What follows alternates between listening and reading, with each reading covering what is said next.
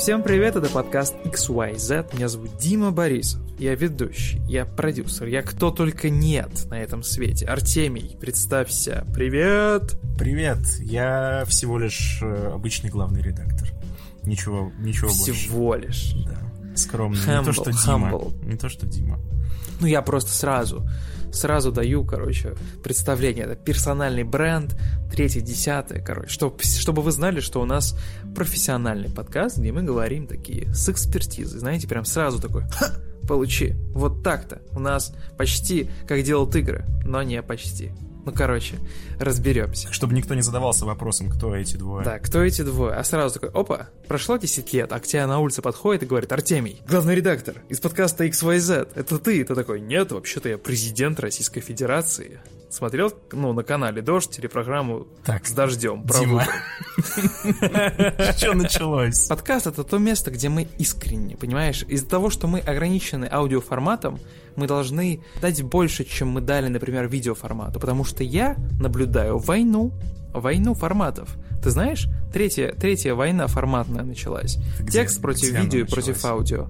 Где она началась? В нашем чате, то, в нашем чате XYZ. Да, да. Какая-то война. Нет, ну я проиграл ту битву, но война, вой, война впереди. Я считаю, что подкасты, как формат, должны начинать, короче, начинаться с козырей. У нас сегодня много тем, как всегда, в этом-то и суть подкаста, да, но они такие все, знаете, э, на смеси технологий и игр, игр и технологий. В общем, не буду томить. Первая важная тема, про которую хотел бы поболтать, это ремастеры, переиздание. Короче, я поиграл в ремастеры э, версию Call of Duty Modern Warfare 2. Я эксперт по колде. Все жалуются почему-то. Я не очень вникал в проблему, но почему-то все а, жалуются. Мне не на что пожаловаться. Я получил чистый кайф. Вообще, Modern Warfare 2 это моя любимая часть. Я ее проходил, на самом деле, месяц назад. И когда услышал о том, что переиздание, что оно готовится, я прям подготовил, сколько там, 20 бачей, поиграл, 6 часов наиграл. Есть там и преимущества, и недостатки. Нужно будет обсуждать. Опять? Вообще, не сказать, что много чего происходит, к сожалению. Фильмы не снимаются, игры все откладываются. В общем-то, э, большая часть новостей, они про то, что что-то что-то пошло не так, что-то отложили, что-то отменили. Новая повестка социальная началась. Да, ну, слава богу, кто-то нас радует хотя бы. Вот можно обсудить геймпад для PlayStation 5, который недавно показали. Какой же он уродливый. Ох самое забавное. Это только было начало секвенса, потому что потом вышла новость о том, что Steam, прислушайся, Steam взял и запатентовал новую модель Steam контроллера с снимающимися частями. Такой, знаешь, Steam Controller Pro. Спрашивается, зачем? Зачем?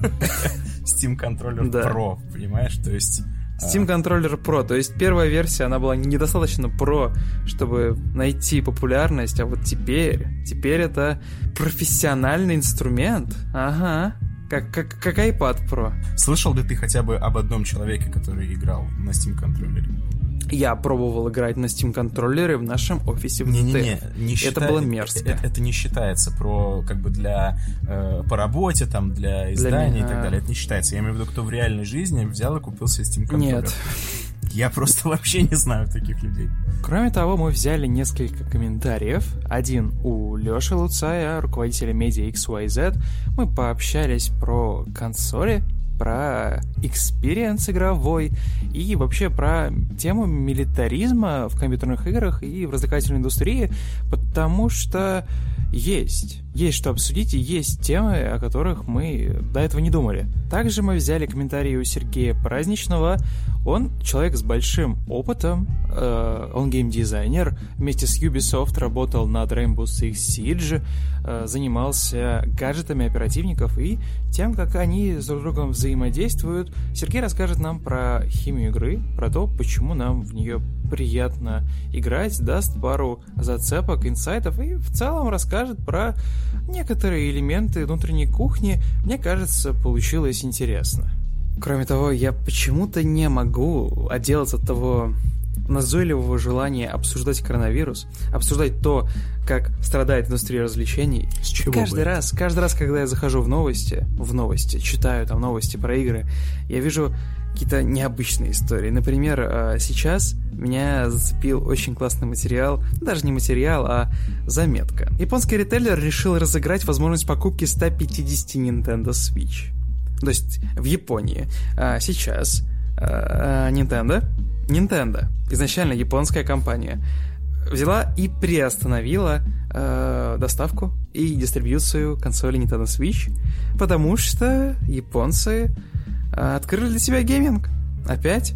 И сейчас это максимально ходовой товар, и сейчас люди, э, магазины, дистрибьюторы, ритейлеры берут и разыгрывают возможность покупки Nintendo Switch, как будто бы это кроссовки. Ты когда-нибудь вообще интересовался вот этой ритейл-историей? Типа там чуваки, которые там перекупщики и прочие, там, знаешь, покупают по ритейлу, потом продают. Да, но трудно было представить, что до такого дойдет, типа спекулянты консолями, что-то такое. Не знаю, я, я читал книжку, которая называлась Nintendo, типа «История Nintendo», и там прям две или три книги, тупо посвященные всем этапам жизни. Про семейство Ямаути, как создавались эти карты, как, э, с чего начинала Nintendo. Я хочу про это рассказать, и потом рассказать про то, почему новость, почему сама новость, это, ну, просто сюр сюром, чувак. Кроме того, мы ввели несколько новых рубрик, и о них вы услышите в течение ближайших 30 секунд. Меня зовут Дима, со мной сегодня Артемий. Это подкаст XYZ, и мы начинаем. Артемий, давай команду. Вперед!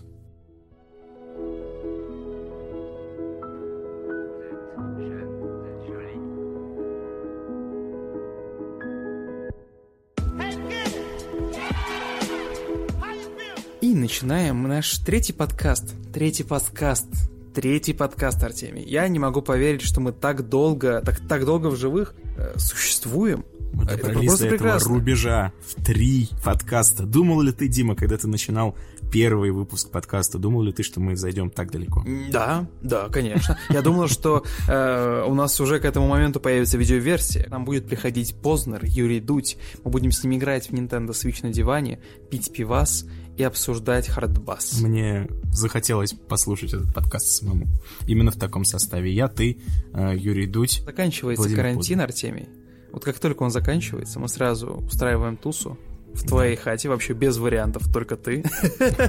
Готовься, родителей придется отправить на дачу. Короче, ты звонишь Познеру, я Дудю. Все, и на следующий да, день э, мы все собираемся. Пивас на Луцае. Луцай берет пивас э, в Питере, приезжает к нам на электричке. И да, Артемий, как, как раньше, как старые добрые.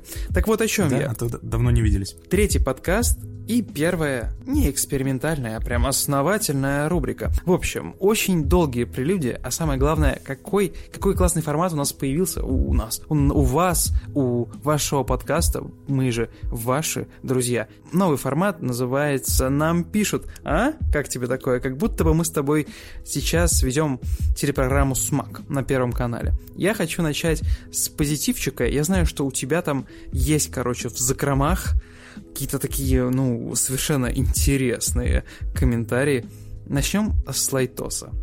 Как вы знаете, основная платформа, на которой выходит наш подкаст XYZ, это группа ВКонтакте XYZ School. Мы туда выложили подкаст и начали сидеть, ждать приятных комментариев. А каких, каких же еще? Их э, навалило, я зачитаю самые залайканные, ну, знаешь, чисто похвалить нас с тобой, прекрасных людей. Из всех тысяч комментариев ты почитаешь самые залайканные, потому что мы все это не можем прочитать, времени не хватит. Конечно, их слишком много, и вообще, э, зачем это нужно? Мы же с тобой скромные ребята. Данил Вилатов пишет, пишет «Боже, моделить под ваш подкаст одно удовольствие, особенно ритоп, смеющийся смайлик». Данил, спасибо. С чем связано то, что именно ритоп?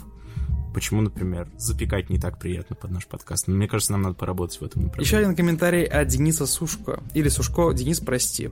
Это такая мода у подкастеров называть именем основного проекта ваш подкаст. Не знаю конкретно почему, но мне это доставляет дискомфорт. А за подкаст спасибо, он клевый. И вы клевые лайк. Дима, а? ты а? понимаешь, а? понимаешь, какая ситуация? Вот мы сидим, вот пишем подкаст, да, вроде как все хорошо, а потом мы узнаем, что мы доставляем кому-то дискомфорт. Ну, это прям, знаешь, по сердечку прям полоснуло. Он же сказал, что мы клевые. Денис сказал, что мы клевые. Самое главное, мне кажется, самое главное, что было в конце. То есть между строк я вижу приятный вайб. Знаешь, он такой пишет, как будто бы это комментарий, и такой загадочно улыбается. Еще парочку, чтобы вас не смущать, ну, не напрягать, и чтобы мы с Артемием, ну, не распоясались и не распустили себя.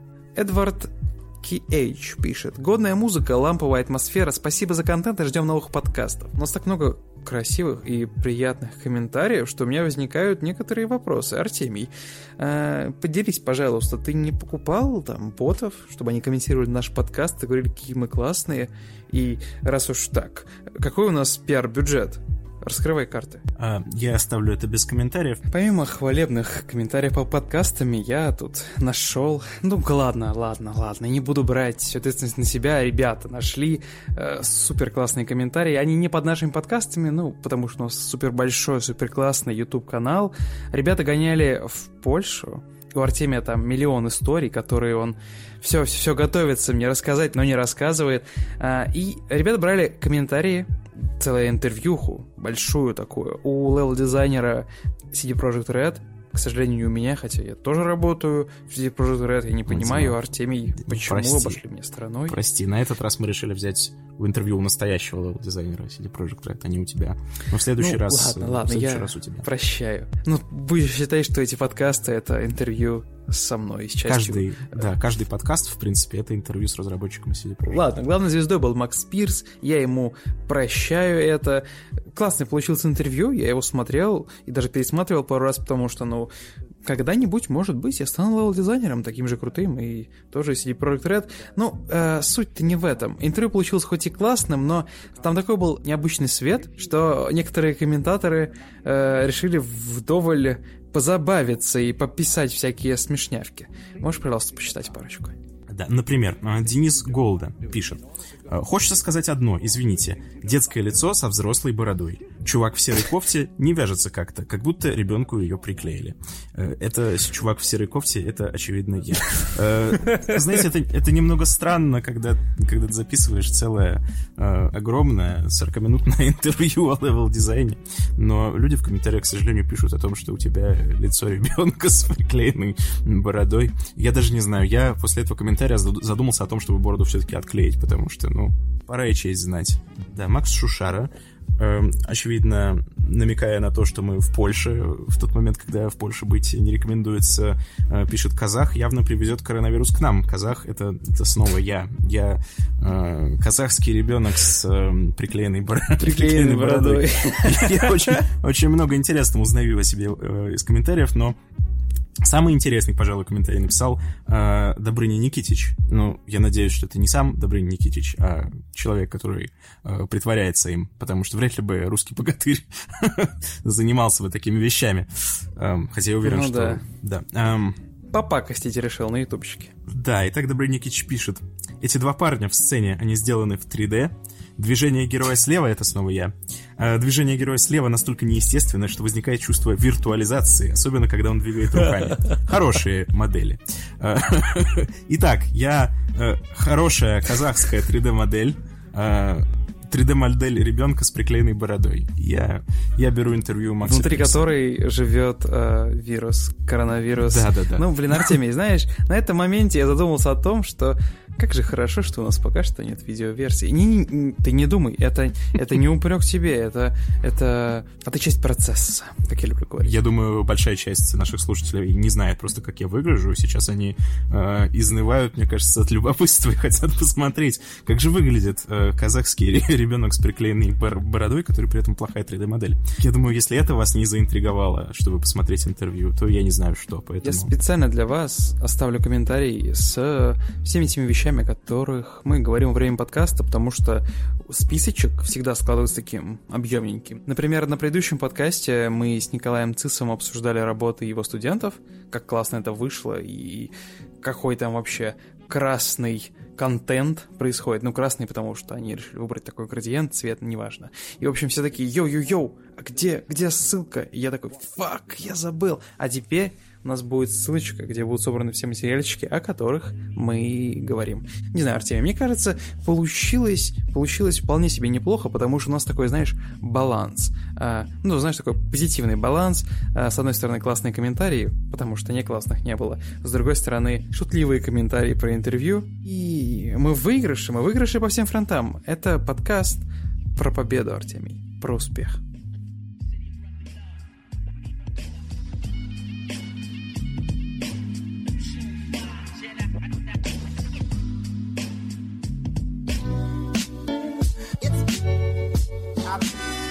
Народ, если вы не знали, то я большой фанат Call of Duty. Настолько большой, что аж э, в 2019 году запускал кампанию. Ну как, ладно, блин, запускал, говорю такие, блин, большие фразы, но хочется себя поуважать немножко. У, участвовал, делал проект по Call of Duty Modern Warfare, когда она выходила. И там, короче, маленькая предыстория, был забавный момент. Я только-только пришел в DTF, и такие, Дима, какой ты хочешь здесь проект, там, поработать, да, игровой? Я говорю, колду. А, и, и самое забавное, что там не нужно было не только его реализовывать, да, там придумывать всякие активации, а нужно было представлять СМИ. И я такой, О, я буду представлять ДТФ. И, короче, я там записывал ролик, где я таким сидел, такой с серьезным лицом рассказывал. Call of Duty была первой игрой, которую я включил на своем компьютере и прочее. И на самом деле, реально, у меня очень большая история. Я прям Call of Duty Fed, Call ну, в общем, вы поняли. И недавно, недавно, когда я услышал новости, что планируется ремастерит Call of Duty Modern Warfare 2, на секундочку, моей любимой части, я такой, фак, я же месяц назад ее проходил. А потом посмотрел футажи трейлера и увидел, что она доступна в PlayStation Store, не в российском. Я такой, ну, блин, ладно, окей, видимо, нужно будет брать опять. И я создал специально для этого аккаунт иностранный. Купил ее там. И прошел ее 6 часов. И, э, блин, это такое странное ощущение. В игре, по сути, э, мало что изменилось сюжетно, да и понятное дело, что существуют разные виды, да, ремастеридов, перезапусков, даже, ладно, не перезапусков, а обновленных версий, да. То есть я не хочу тут копаться в том, что называется ремастерингом и не ремастерингом, да, потому что вот есть, например, какие-то классные, совершенно сумасшедшие примеры с Resident Evil 2 до Resident Evil 3, которые ну, по сути, новая игра, да. Прецеденты, да. По сути, новые игры, там переделано абсолютно все. Понятно, там дело, что сюжет оставлен, но это все равно совершенно иначе чувствуется, и фокус делается на другом. И трава там зеленее, и все выглядит иначе. А здесь же все случилось, знаешь, своим собственным путем, своим третьим путем, своей третьей дорожкой. Игра стала супер красивый, чувак. Просто сумасшедше красивый. То есть и взяли, переработали свет, взяли, переработали текстуры. Сейчас это на моем телеке там прям, я думал, что будет все растянуто и будет выглядеть ужасно, потому что так выглядела Call of Duty Modern Warfare 2, в которую я играл месяц назад по обратной совместимости. Сейчас это выглядит как-то, ну, просто совершенно запредельно круто. Такое чувство, как будто бы у меня Xbox прокачался, и там появилась трассировка лучей, и, ну, ощущение совершенно сумасшедшее, знаешь, от всех этих легендарных сцен с э, штурмом Белого дома, с спасением капитана Прайса из русского ГУЛАГа. Меня бы кто спас из русского ГУЛАГа. Но суть, суть не в том. Неожиданная ремарка. Этот пере перезапуск, он стоящий, особенно если вы не играли давно, да, Modern Warfare 2. Ну, а, а зачем бы? Сейчас она выглядит очень... Выглядела, ремарочка, очень странно. Сейчас она стоит того, а, но поговорить я даже хотел не об этом. Главная фишка и главная мысль, которая у меня родилась, это то, насколько вообще важны пере, перезапуски, насколько важны ремастеред э, версии э, старых, горячо любимых игр. Артемий, вот ты насколько часто игры перепроходишь? Ну, ну например, старые какие-нибудь такую классику. Я как раз тебя хотел спросить, это же насколько надо э, любить Call of Duty, чтобы даже э, тот факт, что у них выходит одна игра в год, или исправь меня, э, и тебе все равно мало, ты все равно хочешь переигрывать в старые. А, не знаю, я об этом говорил в своем подкасте и постоянно пытался как-то разузнать, размыслить и понять почему, и понял, что это максимально личная история для каждого, вероятно, но для меня это про то, про те ощущения, которые я испытывал, когда играл в нее в первый раз. То есть даже не, не ощущения от игры, а вот про состояние, про тот жизненный этап, короче, когда я был там. А, ну, то есть, когда я играл в клузе Modern Warfare 2, у меня была очень прикольная жизнь, я очень мало учился, очень много кайфовал, мне только-только там, считай, купили компьютер, и я прям целыми днями открывал для себя мир игр. Ну, то есть это, знаешь, такой был exploring time. Я все, я, я начинал ходить в компьютерные клубы, мы там в компах играли, короче, в половине, тогда еще не было интернета, ну и тогда было все такое ламповое, что ли, да? Тебе нужно купить игру, и ты, ты не идешь в Steam, потому что тупо нет интернета, а ты идешь в магазин пиратских дисков, покупаешь там антологию Call of Duty, где там с первую по там, Modern Warfare 2 все части есть, и садишься на выходные, и, короче, за одни выходные их пробегаешь. Ну, то есть, игры, в которые я возвращаюсь, это вот, наверное, про ностальгию по временному периоду, когда я с этим только-только познакомился. Вот у меня такая история. Ты знаешь, у меня на этот счет есть э, личная боль, причем сразу две. То есть я не то чтобы большой любитель возвращаться в старые игры, там уже пройденные, э, и небольшой любитель там ремастеров. То есть я в ремастеры играю обычно, когда я во что-то не играл в свое время, а сейчас получаю возможность к этому прикоснуться. И в этом для меня э, главный плюс ремастеров. Но э, есть такая игра, одна из моих любимых. Она называется Discworld Noir. Э, это просто потрясающая вещь uh-huh. про которую наверняка очень многие даже не слышали. А она была довольно популярна в свое время. Это э, квест от LucasArts, но это необычный квест. Это сейчас, конечно, уже много чего выходило э, с самыми разными механиками, но на, на тот момент, на мой взгляд, это было э, самое приближенное к симулятору настоящего детектива, что когда-либо выходило. В свое время выходило очень много квестов э, как бы с детективным сюжетом, где был главный mm-hmm. герой детектив какой-нибудь там, который ходил и вроде как расследовал какие-то преступления, но они все, ну, по крайней мере, в которые я играл, были основаны на э, пиксель-хантинге, на каких-то неочевидных механиках. Mm-hmm. Вместо того, чтобы реально проводить какие-то расследования, он там ходил по уровню, увидел кожуру от банана, поднимал эту кожуру, говорил, о, это может мне пригодиться. И потом она в дальнейшем ему действительно пригождалась. Ну, то есть такой уровень примерно повествования. А Discworld Noir тоже вот настолько же старая игрушка, но при этом там действительно нужно было общаться с людьми, там, выводить их как-то на, на чистую mm. воду, разговаривать, представлять. Социальный сторителлинг. Да, представлять им улики, то есть ты находишь на локации действительно улику, потом ты эту улику с чем-то сопоставляешь при помощи специального меню, потом у тебя появляется опция в диалоге с подозреваемым, чтобы об этом упомянуть и так далее. Там было уйма каких-то э, совершенно запредельных механик, например, спойлер, э, посредине повествования игрока, ну, то есть не игрока, а главного героя детектива, кусал Вервольф.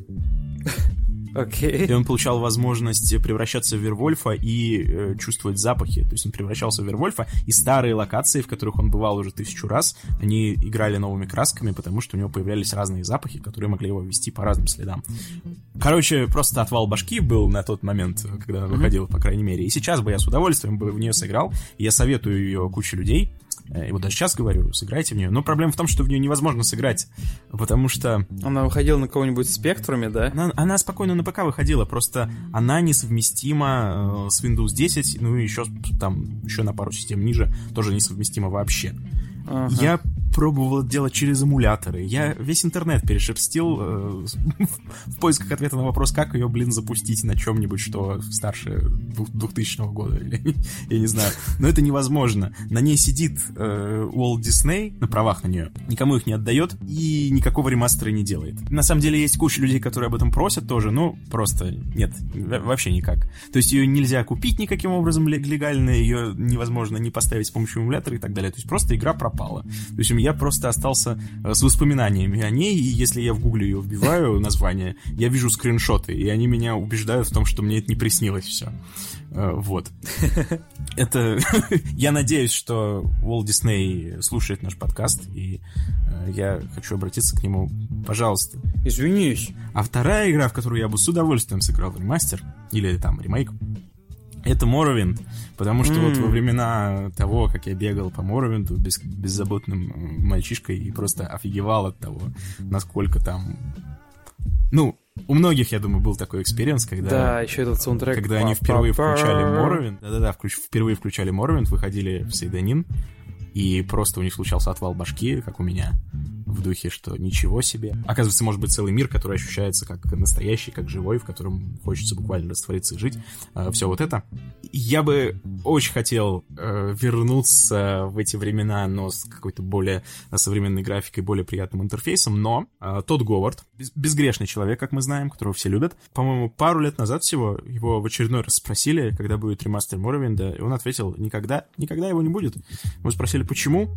Он ответил, потому что я считаю, что Муравент может существовать только в том виде, в котором его задумали изначально Ой. создатели. Только вот с этой э, угловатой графикой, и текстурками, только вот э, с этим устаревшим интерфейсом, вот только в таком виде он может существовать, а если чуть-чуть что-то поменять, то вообще будет experience не тот. Ну и в каком-то смысле я с ним согласен, ну, то есть что-то в этом есть, но, блин, то есть, действительно, э, если подправить в Morrowind графику, уже будет что-то не то. Есть подозрение, что не из-за этого он не хочет делать ремастер.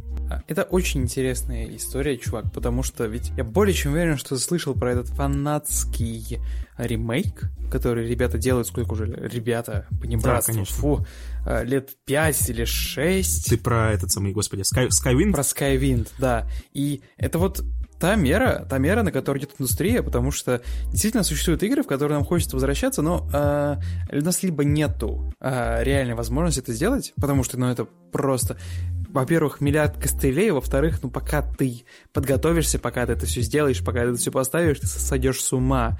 Либо игры устаревают, и ты просто морально не готов их пройти еще раз. То есть ты приходишь, включаешь и такой, блин, Кажется, да, да, да. в моем воображении эта игра выглядела немного иначе, чем она выглядит сейчас. За такой, ну, я занятой, взрослый и вообще долларовый бизнесмен, а, миллионер, вот это все. Короче, нет времени. Да, это супер грустно. Это супер грустно. У меня раз в несколько лет, знаешь, случается такой э, романтический момент, когда у меня в библиотеке в стиме лежит Morrowind, и мне хочется его включить, я его скачиваю, включаю, и мне кажется, что э, я наконец-то готов к тому, чтобы забить на все то, чем он отличается от современных стандартов, скажем так, и погрузиться в воспоминания о детстве, но я там бегаю несколько минут э, или там, не знаю, полчаса, и, конечно, мне становится очень грустно из-за того, что нет, трудно Ведь играть. всегда сейчас. будут фанаты, которые будут требовать ремастерида, и всегда, ну ладно, окей, часто будет дата, которая будет указывать на то, что, йоу, эта игра продастся. И может быть, может быть, э, вот это вот эм, неприятное, да, время, которое сейчас случается, когда люди сидят дома, может быть, станет толчком для некоторых студий, для, может быть, маленьких команд, чтобы пилить ремастериды, э, оживлять, оживлять бэклог, кто знает. Но суть, суть не в этом.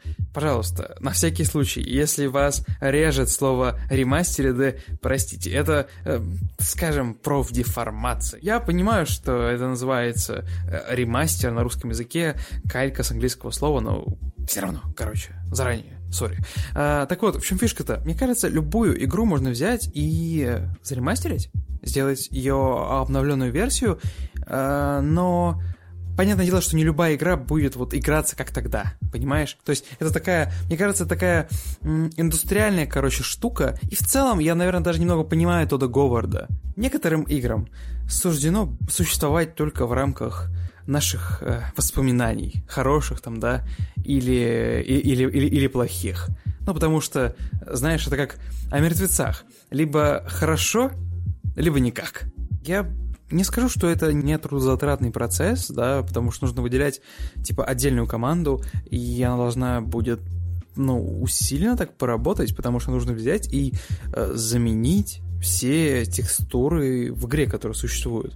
Понятное дело, что это не все, чем будет ограничиваться, да, ремастер, даже самый простой. Вот в Call например, как рассказывал, э, поработали над звуком, его сделали лучше, его немного изменили, немного перезаписали, добавили даже парочку маленьких новых сцен, знаешь, там типа, когда сейчас будут спойлеры, если вы вдруг не играли в Call of Duty Modern Warfare 2, когда там тебя предает капитан этот Шепард, чертов трус, там, короче, в оригинале он просто забирает у тебя этот трансмиттер, да, с данными, которые ты там украл, и уходит. А тут в ремастере ты, ты типа еще хватаешься ему за руку, и он так пренебрежительно тебя отталкивает. Такой, знаешь, аммажек произошел, короче.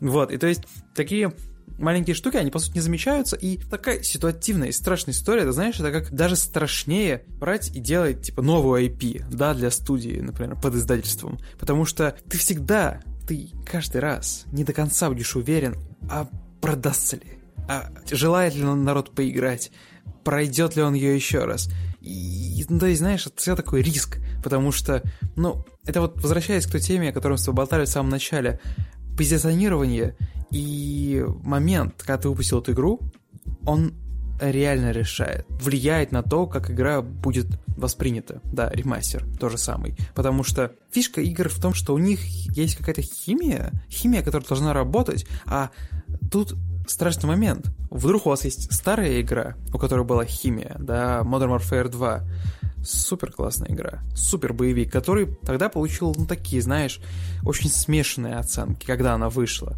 Я следил за этой историей, я, я даже немного удивился. А, но у нее было настроение, у нее был такой мут, у нее был такой бунтарский, бунтарский запал. Она говорила про те же самые политические штуки, но там были прям действительно жесткие истории, там были новые механики. Тогда она произвела на себя, да, и на меня. Сейчас есть Call Modern Warfare, который именно перезапуск, который вышла год назад, которая сумела удивить, которая, кстати, чувствуется максимально точно так же, как Modern Warfare 2, как будто бы я, вот знаешь, просто время сплитнулось, я поиграл в эту игру еще раз, но в первый раз, но уже немного в другую. Так вот я о чем? Я понимаю отчасти э, продюсера или человека, который отвечает за перезапуск, и понимаю его страх, потому что вы можете сделать легкий, легкий ремастер игры, да, которая уже вышла, которая классная, и в силу тех или иных причин э, не смочь передать то настроение, которое не было тогда, потому что сейчас э, совершенно другая аудитория, совершенно иными э, требованиями, другим вкусом, и, ну, игра может просто оказаться не удел, хотя она классная. Такая, блин, противоречивая вещь, эти ремастеры. Артем. Меня, на самом деле, если задуматься, меня эта культура э, ремастеров и ремейков бесконечных, она немного напрягает. Потому что с одной стороны, конечно, круто. Круто, что выходит Resident Evil 2 в новом варианте, да, она лучше, красивее, и теперь новое поколение может поиграть в ту же игру, я не знаю, и у них будет больше общих тем для общения с родителями, я не знаю. Ну, то есть, э, по сути, э, событие положительное. С другой стороны, вот у нас есть определенное количество талантливых там э, геймдизайнеров, художников, программистов и так далее. И мы можем направить их усилия на то, чтобы сделать что-то новое, а можем направить их усилия на то, чтобы сделать э, старое по второму разу, но немножко получше. Меня безумно расстраивает, например, новость о том, что По Джун Хо э, будет делать сериал по мотивам фильма «Паразиты». Что я имею в виду? Есть По Джун Хо, да? Э, очень хороший режиссер, который снимает очень крутые фильмы. У нас есть два варианта, как использовать По Джун Хо. Либо пусть он снимет что-то новое, придумает что-то очередное, что ему интересно, либо мы возьмем его вот какое-то IP, которое выстрелило, паразиты, которое всем понравилось, и посадим его и скажем, сделайте, пожалуйста, нам это же самое, но еще разок, чтобы продать это еще разок, потому что всем нравится, вот, э, всем нравятся паразиты. Я в любой ситуации, как бы мне не хотелось, не знаю, хотя мне не очень хочется, но как бы мне не хотелось смотреть «Паразитов» еще по второму разу, только теперь в виде сериала, я бы все-таки предпочел, чтобы э, он, как творец, занимался чем-то новым, чем-то другим, что ему интересно, чем-то, чего еще не было вообще. Йоу, Бобби Котик, йоу, тут Говард, йоу, Фил Спенсер, my boy. Подзадумайтесь, а? Но я знаю, что вы слушаете этот подкаст, и я прямо сейчас жду вас в ЛС, потому что у меня есть пару идеек, пару игр, которые нужно воскресить. И нам для этого не понадобится экзорцист и некромант или поп, ну, в общем, кого там обычно зовут.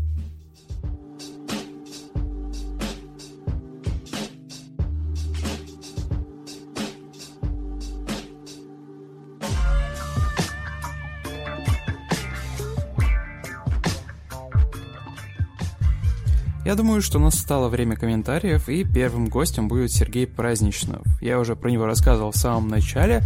Он геймдизайнер, вместе с Ubisoft работал над Rainbow Six Siege, и вообще там большой-большой-большой послужной список, и я думаю, что Сергей э, сам лучше расскажет. Привет, Сергей! Привет, Дмитрий. А можешь, пожалуйста, представиться, рассказать немного по себя? Да, конечно. А, меня зовут Сергей Праздничнов, и я являюсь э, геймдизайнером. А, я в геймдеве с 2015 года. Начинал я как э, QA-инженер, потом стал сеньор QA-инженером, и э, порядка трех лет назад я свичнулся в геймдизайнеры. Работал на проектах Ubisoft, это Rainbow Six Siege, Assassin's Creed и неанонсированный проект проект Ubisoft, о котором, я надеюсь, мы с вами сможем поговорить, когда НДА прекратит свое такое серьезное действие. Да. И после этого я работал еще в компании Moonfish тоже в качестве геймдизайнера. То есть это такой большой и тернистый и разнообразный путь был в индустрии. Ну, можно и так сказать. Мы в подкасте говорили про э, переиздание Modern Warfare 2 угу. и вообще в целом про то, как они, как, как они нехорошо поступили, не переиздав мультиплеерную да. часть. Я вообще большой фанат мультиплееров, стрелялок. Стрелялок говорю, как будто мне 30 или там сколько, 35 лет, как там говорят старики. В общем, я люблю соревновательные игры, и вот в Warzone и в Сидже потратил очень много времени. Угу. Вот, поэтому я за зацеплюсь за Сидж и хотел поспрашивать тебя, как вообще как так получилось, что химия игры работает, и каким образом ты приложил э, руку к, к игре, mm-hmm. вот, и вот такие, знаешь, внутрички, потому что я думаю, что и нашим слушателям, и тех, кто уже в дизайне, тех, кто уже в геймдизайне, кто уже в продакшене или кто только собирается, будет очень интересно это послушать. Mm-hmm. Хорошо. А, попробую своими скудными словами как-то обрисовать примерно обстановку и еще при этом постараться не нарушить NDA, а, потому что, а, к сожалению, да, политика Ubisoft такова, что там специалисты не могут рассказывать там сильно в подробностях, да, и обычно ну, это... да, это частая история вообще в целом. Ну, да. Некоторым даже да. запрещается говорить, что они работают в этой компании, э, понимаешь? Да. То есть это, это прям есть такое. Нам разрешили говорить некоторые вещи, в частности, у нас официальные, скажем так, регалии звучат, что мы принимали активное участие в разработке сезонных дополнений для Rainbow Six Siege. Э, если говорить более конкретно, то э, наша команда, э, это команда Sperasoft, э, принимала участие в разработке э, сезонов, начиная от японского, соответственно, это оперативники Эхо и Хибана, хотя я их до сих пор иногда называю по их кодовым именам на проекте. Не буду их называть, но просто у меня в голове иногда не срабатывает. А это кто? А, точно, это вот этот вот, да. И закончили мы на Clash и Мэверике, и, соответственно, Э, с э, со всеми этими большим количеством оперативников, по-моему, там 14, э, я прошел, да, получается. Когда был Ахибан, я еще был QA-инженером, когда был Мэверик, я уже стал, ну, был какое-то время геймдизайнером, поэтому кухню увидел с разных сторон. Честно могу сказать, это уникальный опыт. Вот я сейчас сравниваю вот э, работу на Радуге, да, как мы ее называем Радугу, там Радужка, со всеми предыдущими там проектами, и считаю, вполне, наверное, со мной мои коллеги согласятся, что это один из э, был вообще лучших проектов э, в истории Спирософта, да и вообще в истории, наверное, российского геймдева, ну вот лично для меня, потому что это уникальная квинтэссенция, да, э, команды отличных профессионалов, действительно, как со стороны Спирософта, так и со стороны Монреаля, где располагается штаб-квартира Ubisoft.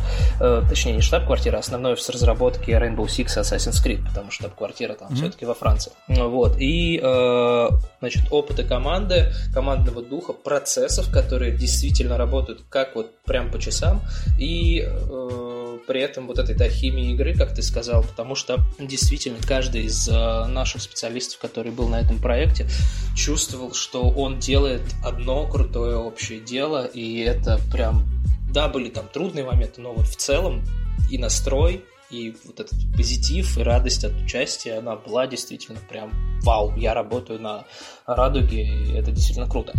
А, если говорить, например, более конкретно, а, то вот это секрет этого, наверное, чудодейственного, чудодейственной игры, наверное, не чудодейственный, просто хороший, хороший, действительно качественный, мультиплеерный шутан. Ну, подобных игр вообще было много, и далеко не все нашли такой такой фидбэк и такое, и такое увлечение аудитории долгосрочное. Потому Это что, факт. ну, было гигантское количество экспериментов, были мною глубоко любимые вот эти вот сват серии, mm-hmm. помнишь? Да, О, были такие. Боже мой, как это было круто. Ты играешь даже в одиночку, но ты проваливаешься на десятки, сотни часов, потому что уровни а, там, там, кажется, менялось расположение типа врагов mm-hmm.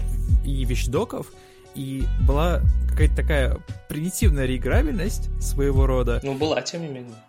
Да, и когда показали трейлер э, Сиджа, все таки это сват, это сват, это сват, чуваки. И потом просто, ну, ты покупаешь ее, она берет тебя за твой за твою геймерскую душу и, не, и не отпускает до конца, потому что ну, у нас в офисе в XYZ, я тебе говорю, гигантское количество фанатов, которые играют прям сотнями часов. И это и самое забавное, что это люди, э, максимально разные специальности, знаешь? То есть, например, есть какой-нибудь хант, uh-huh. да, который обожают левел-дизайнеры, uh-huh. потому что environment там сумасшедший, там гигантское да. количество деталей. Э, Михаил Кадиков э, и Денис Куандыков, они там просто готовы тратить миллионы часов, да? Uh-huh. А, например, когда в хант приходят персонажники, у них... Э, ну, не, небольшой осадочек, да, потому mm-hmm. что они, ну, их, их уже не удивишь, и там, ну, была, была определенная специфика. А тут Сидж, и сюда приходят все, и все от нее кайфуют. И даже как и, и кайфуют даже в первую очередь не как, э, не как люди из индустрии, да, у которых уже... А как геймеры, да. Да, как геймеры. И это круто, потому что, ну, когда ты долго работаешь с какими-то продуктами, вообще в целом в индустрии, ты э, профдеформируешься. И может такое случиться, что ты начинаешь играть, и постоянно работаешь. И, то есть ты не можешь просто взять и за- закрыть глаза. Ты, ты смотришь между строк, и это меняет тебя как геймера. А тут нет. Тут, тут все возвращаются и начинают, знаешь, там, друг друга ненавидеть, прикалываться, ломать стены и прочее. Это, это вот химия, которая действительно цепляет, и которая как-то была создана, и не у всех это получается, да. Действительно, игра интересна еще тем, что это одна из немногих игр-сервисов, которые действительно цепляют, потому что действительно игр-сервисов их большое достаточно количество, но Siege держится уверенно там, до сих пор в топах присутствует, игроки в него играют, играют с удовольствием, и мне кажется, здесь, наверное, несколько можно выделить основных, скажем так, столпов, на которых это стоит, на мой взгляд, потому что да, все равно так или иначе все субъективно, и так же, как понятие фан в игре, оно может быть у каждого свое. Кто-то прется от одного, кто-то прется от другого. Лично, на мой взгляд, да, также, когда приходили, например, новые там ребята плейтестеры, я проводил им, скажем, презентацию проекта, чем они будут заниматься, что они будут делать с таким воодушевлением, и что я выделял, да, это то, что э, это командное взаимодействие, действительно настоящее командное полноценное взаимодействие Потому что в большинстве игр, ну, я не хочу там говорить, вот это плохая или вот это хорошая, да, у каждого своя, у каждой игры своя специфика, да. А, у большинства игр это все-таки там чувак с автоматом, чувак с другим автоматом, чувак э, с пулеметом, чувак со снайперкой, вот они бегают, там рубятся, это весело, классно, здорово, но здесь это именно момент командного взаимодействия, который достигается в первую очередь тем, что каждый оперативник имеет свои уникальные гаджеты, да, которые, э, соответственно, в своих э, сочетаниях дают причудливые совершенно композиции, можно выстраивать, зачастую даже такие, о которых разработчики изначально не сильно догадывались или планировали их намеренно, знаешь, такое а, как... Это, то есть те вещи, которые рождаются Конечно. именно на этапе плей-теста, то есть когда зачастую, работает, или, зачастую. или бывает даже, когда это происходит уже когда оперативники вышли, и когда э, уже народ просто обыграл. Честно, и так, и так. Ну вот чисто, чтобы на секунду отвлечься и привести короткий этому пример, да, взаимодействия, например, миры с еще какими-нибудь э, оперативниками, э, когда э, твои тиммейты просят специально не укреплять стену, чтобы Мира могла повесить зеркало на обычную неукрепленную стену, потому что прострелить, э, соответственно, ну, стену проще, чем э, разрушать вот это стекло, да, пока он упадет, пока ты там выстрелишь. То есть это банально экономия времени, а два это, по сути, вот командное взаимодействие на том уровне, который изначально, в общем-то, не прям чтобы предусматривалось. То есть понятное дело, что мы тестили разные ситуации, мы их воспроизводили, думали, э, там игрок может сделать так, игрок может сделать так, находили отражение, это, соответственно, в дизайн-документации, которая в Ubisoft э, считается очень-очень важной, прям очень большое внимание уделяется. Вот, то есть командное взаимодействие, как я уже сказал, это, наверное, первое, основное, что я выделяю. Второе, это длина сессии, э, она достаточная для того, чтобы ты будучи, неважно, 15-летней школотой, я не знаю, да, простите меня, школьники, да, там, 30-летним, там, мужчиной с двумя детьми ипотекой, там, не знаю, 45-летним уставшим от э, жизни, там, дядькой, там, не знаю, э, дев, девушкой, да, не будем забывать, девушка геймер у нас тоже присутствует, да, сделал да. пару-тройку каточек, да, несколько раундов поиграл, соответственно, получил какую-то там дозу эндорфинчика, кайфанул, потому что длина сессии не настолько длинная, чтобы тебя задолбало там бегать, там, бесконечно искать последнего там выживших, угу. ровно занимает столько, сколько нужно. Вот прям вот как щепоточку так вот, э, как в том мемасике. Вот цепанул, вот да, вот так достаточно, так хорошо. Э, э, это занимались там не мы, правда, да, это занимались более серьезно опытные ребята, геймдизайнеры там, с 10-15-летним стажем, и были такие динозавры в Ubisoft, действительно четенько все. А, вот, но это круто, это действительно здорово. Сессия правильной длины, это очень важно на самом деле в мультанах, особенно, да, шутерах, где важна динамика вот это.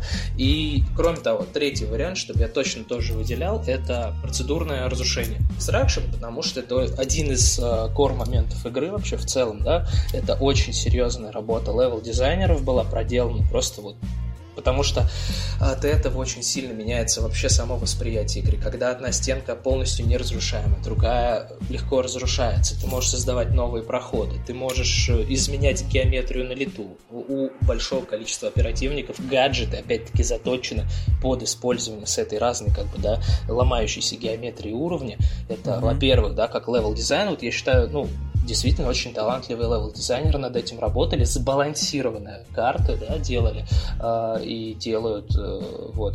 И плюс еще вдобавок не стоит забывать о том, что в шутерах, да, мультиплеерных большое значение уделяется звуку, и я могу сказать, mm-hmm. вот э, на Rainbow Six э, работала и работает целая отдельная команда. Я, правда, не знаю, сколько там человек, но там не 5, не 6, там больше. А ребят, которые занимаются непосредственно звуком. То есть ты разрушаешь, например, какую-то стенку, и у тебя, соответственно, звук перестраивается на ходу, и ты, например, начинаешь там лучше слышать, что да, там в комнате кто-то находится, потому что вот эта дырочка появилась, более того, там даже от одного выстрела, то есть от одной дырочки от пули звук уже меняется.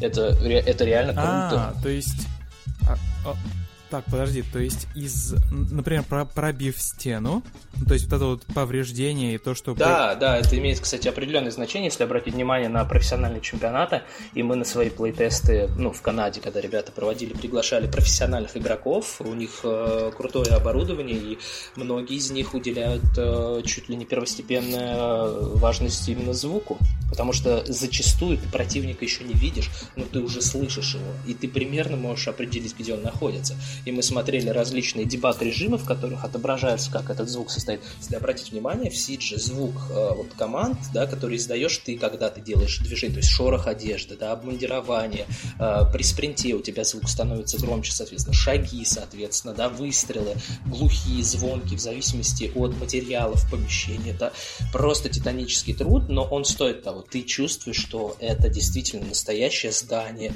с разными покрытиями пола, с разным материалом материалом стен, а, что там движение происходит, там есть жизнь, это, это реально очень-очень здорово. То есть я бы тоже это выделял, потому что это помогает.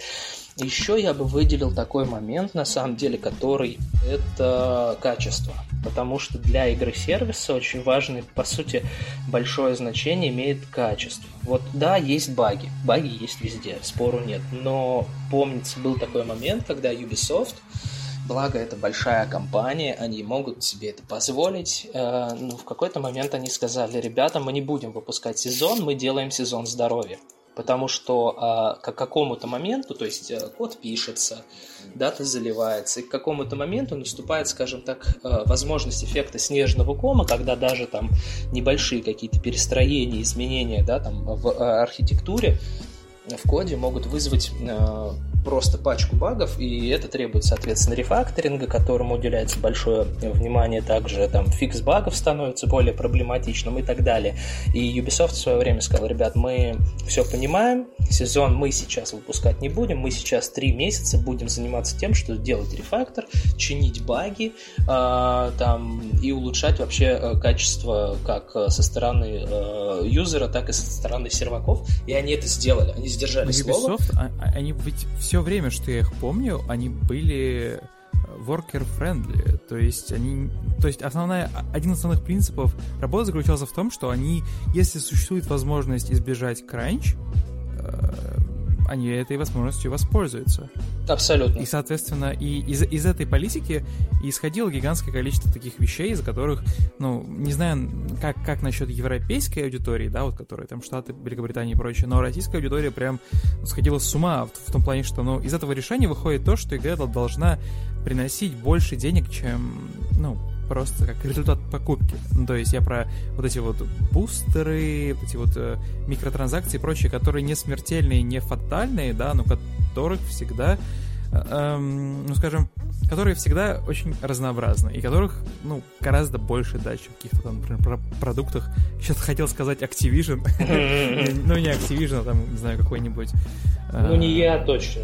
Вот тут ну рекордсмены все-таки Activision Blizzard и EA, и Ubisoft я бы Я не знаю правила цензуры еще в подкасте, но там не такая анально-карательная политика, честно говоря, если, если это вырежет, я не знаю. Вот, да, потому что у Ubisoft, да, присутствуют транзакции, конечно, но как иначе-то, и действительно это приносит очень большой процент дохода, ну, куда же деваться, но при этом это не нарушает э, баланс игры, то есть большая часть того, что ты там э, как сказать, зарабатываешь, получаешь, оно не оказывает влияния на core геймплей. То есть у тебя как был оперативник э, с данным оружием, так он как бы продолжает бегать. Ну да, там у него скин, например, поменялся, но при этом все как было, так и осталось. То есть, ну, в, как говорится, в руках мастера даже можно на венике, как на балалайке сыграть. Это вопрос такой как не, не, сильно, не сильно сложный, да, то есть это вот э, хорошая реализация в мультиплеерном аспекте именно того принципа, что easy to learn, hard to master. А еще хотел упомянуть о таком еще интересном а, режиме, даже не знаю, может он не совсем имеет прямое отношение к нашей деятельности, да, но я хотел немножко рассказать о наших, так сказать, плейтестах, и вообще вот ты упоминал как раз, что и в XYZ э, с ребятами, да, там многие играют, получается, это удовольствие, и также мы, мы а, устраивали практически каждую неделю, ну, если, соответственно, не было большого загруза по работе, мы каждую неделю устраивали. А, как часть тимбилдинга. Обязательно, да. обязательно, то есть да, мы да. просто, причем мы зачастую катали на картах, которые наши левел-дизайнеры, соответственно, создавали, то есть еще когда это были whiteboxы, мы обязательно катали собрали эти карты, чтобы понять вообще, вот, да, играется, не играется, там вот здесь какой-то перегруз идет, вот здесь, например, слишком открыто и так далее. А, то, то есть, на серых блоках чисто? Обязательно. То есть это Оф. прям вот такие, ребят, мы сейчас вот сделали, причем какие-то карты так света не увидели, к сожалению, да, по разным причинам, всякое бывает, но некоторые из них были настолько прям вот необычные, интересные, и ты понимаешь, да, может быть здесь, когда там, например, будет стоять стол, а здесь, например, какая-то статуя, ну, пока ты играешь на грейбоксах, этого ничего нет, у тебя идет чистая как бы вот понимание того, можешь ты тут спрятаться, сколько времени у тебя займет. Pure геймплей. Да, у тебя добежать до следующего препятствия. И мы вот играли так. Потом обязательно играли на боевых серверах, на тестовых играли.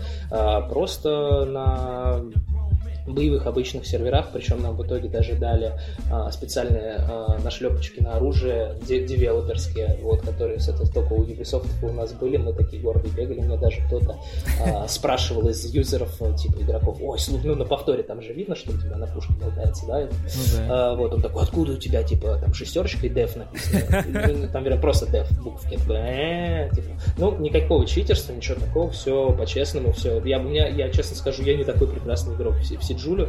Э, вот, есть ребята намного более э, это самое прокачанные. Ну, для меня Сидж всегда был про процесс, да? Да, процесс, про кайф, вот прям, я не знаю, мы вот дико кайфовали. Во-первых, зайти просто там партеечкой э, в какой-нибудь боевой сервак э, и покатать там матч другой, получить удовольствие, выйти, продолжить э, вкалывать над тем, а, блин, вот это опять не получается, что же делать? То есть, знаешь, чисто как отдохнуть.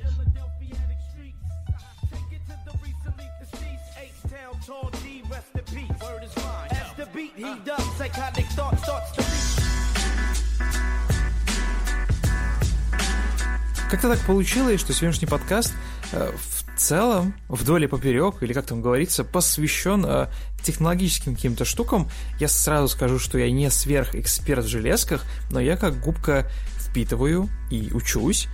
И о чем я? Sony представила новый DualShock, точнее даже не DualShock, а DualSense. Это геймпад для PlayStation 5. Его впервые показали, о нем уже было известно много чего, а сейчас можно взять и э, соотнести свои знания технические да, с его внешностью.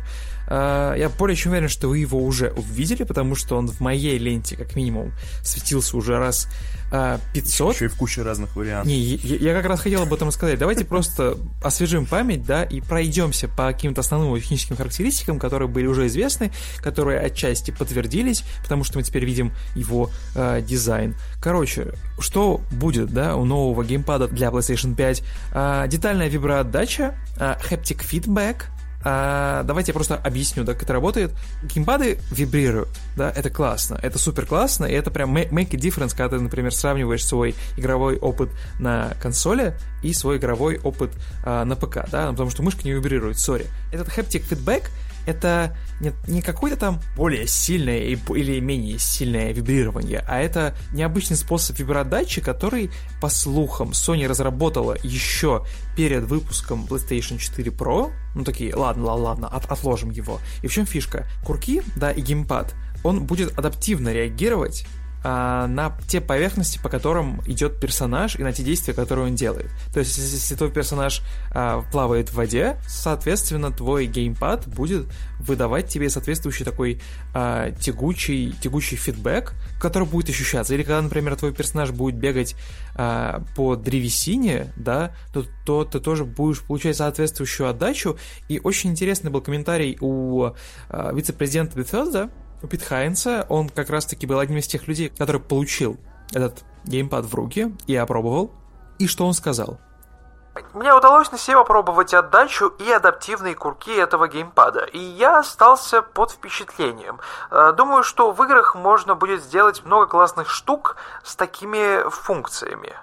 Это интересно, потому что я вот сейчас смотрю на то, что показал Microsoft. Microsoft на секундочку не показала ничего. Они сказали, что их Xbox будет совместим с э, контроллерами с геймпадами для Xbox One. И, соответственно, под эту вот дудочку, да, они вытянули новость про вот этот Xbox Series X2, который сейчас промоутит и прочее. Ну, Series 2 выглядит класс, тут, тут вопросов нет, но он технологически особо не изменился. То есть там есть съемные какие-то насадки, да, там тоже есть виброотдача, похожая технология, но, но она работает иначе. Пит Хайнс поигрался с ним вдоволь и Э, по его словам, ему не хочется возвращаться к DualShock 4 после DualShock 5, потому что, ну, вот этот вот новый вид виброотдачи, он прям, типа, make a difference, и я вот в своем сознании не мог представить, что геймпады можно куда-то продвинуть, как-то их, как-то их улучшить, как-то их изменить, как-то сделать так, чтобы они взяли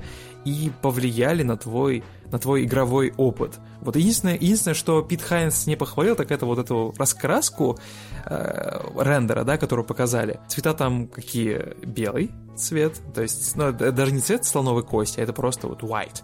White, да, черный и э, подсветочка синяя, которая под вот, вот этим вот тач, тач, тачпадом, который был там изображен.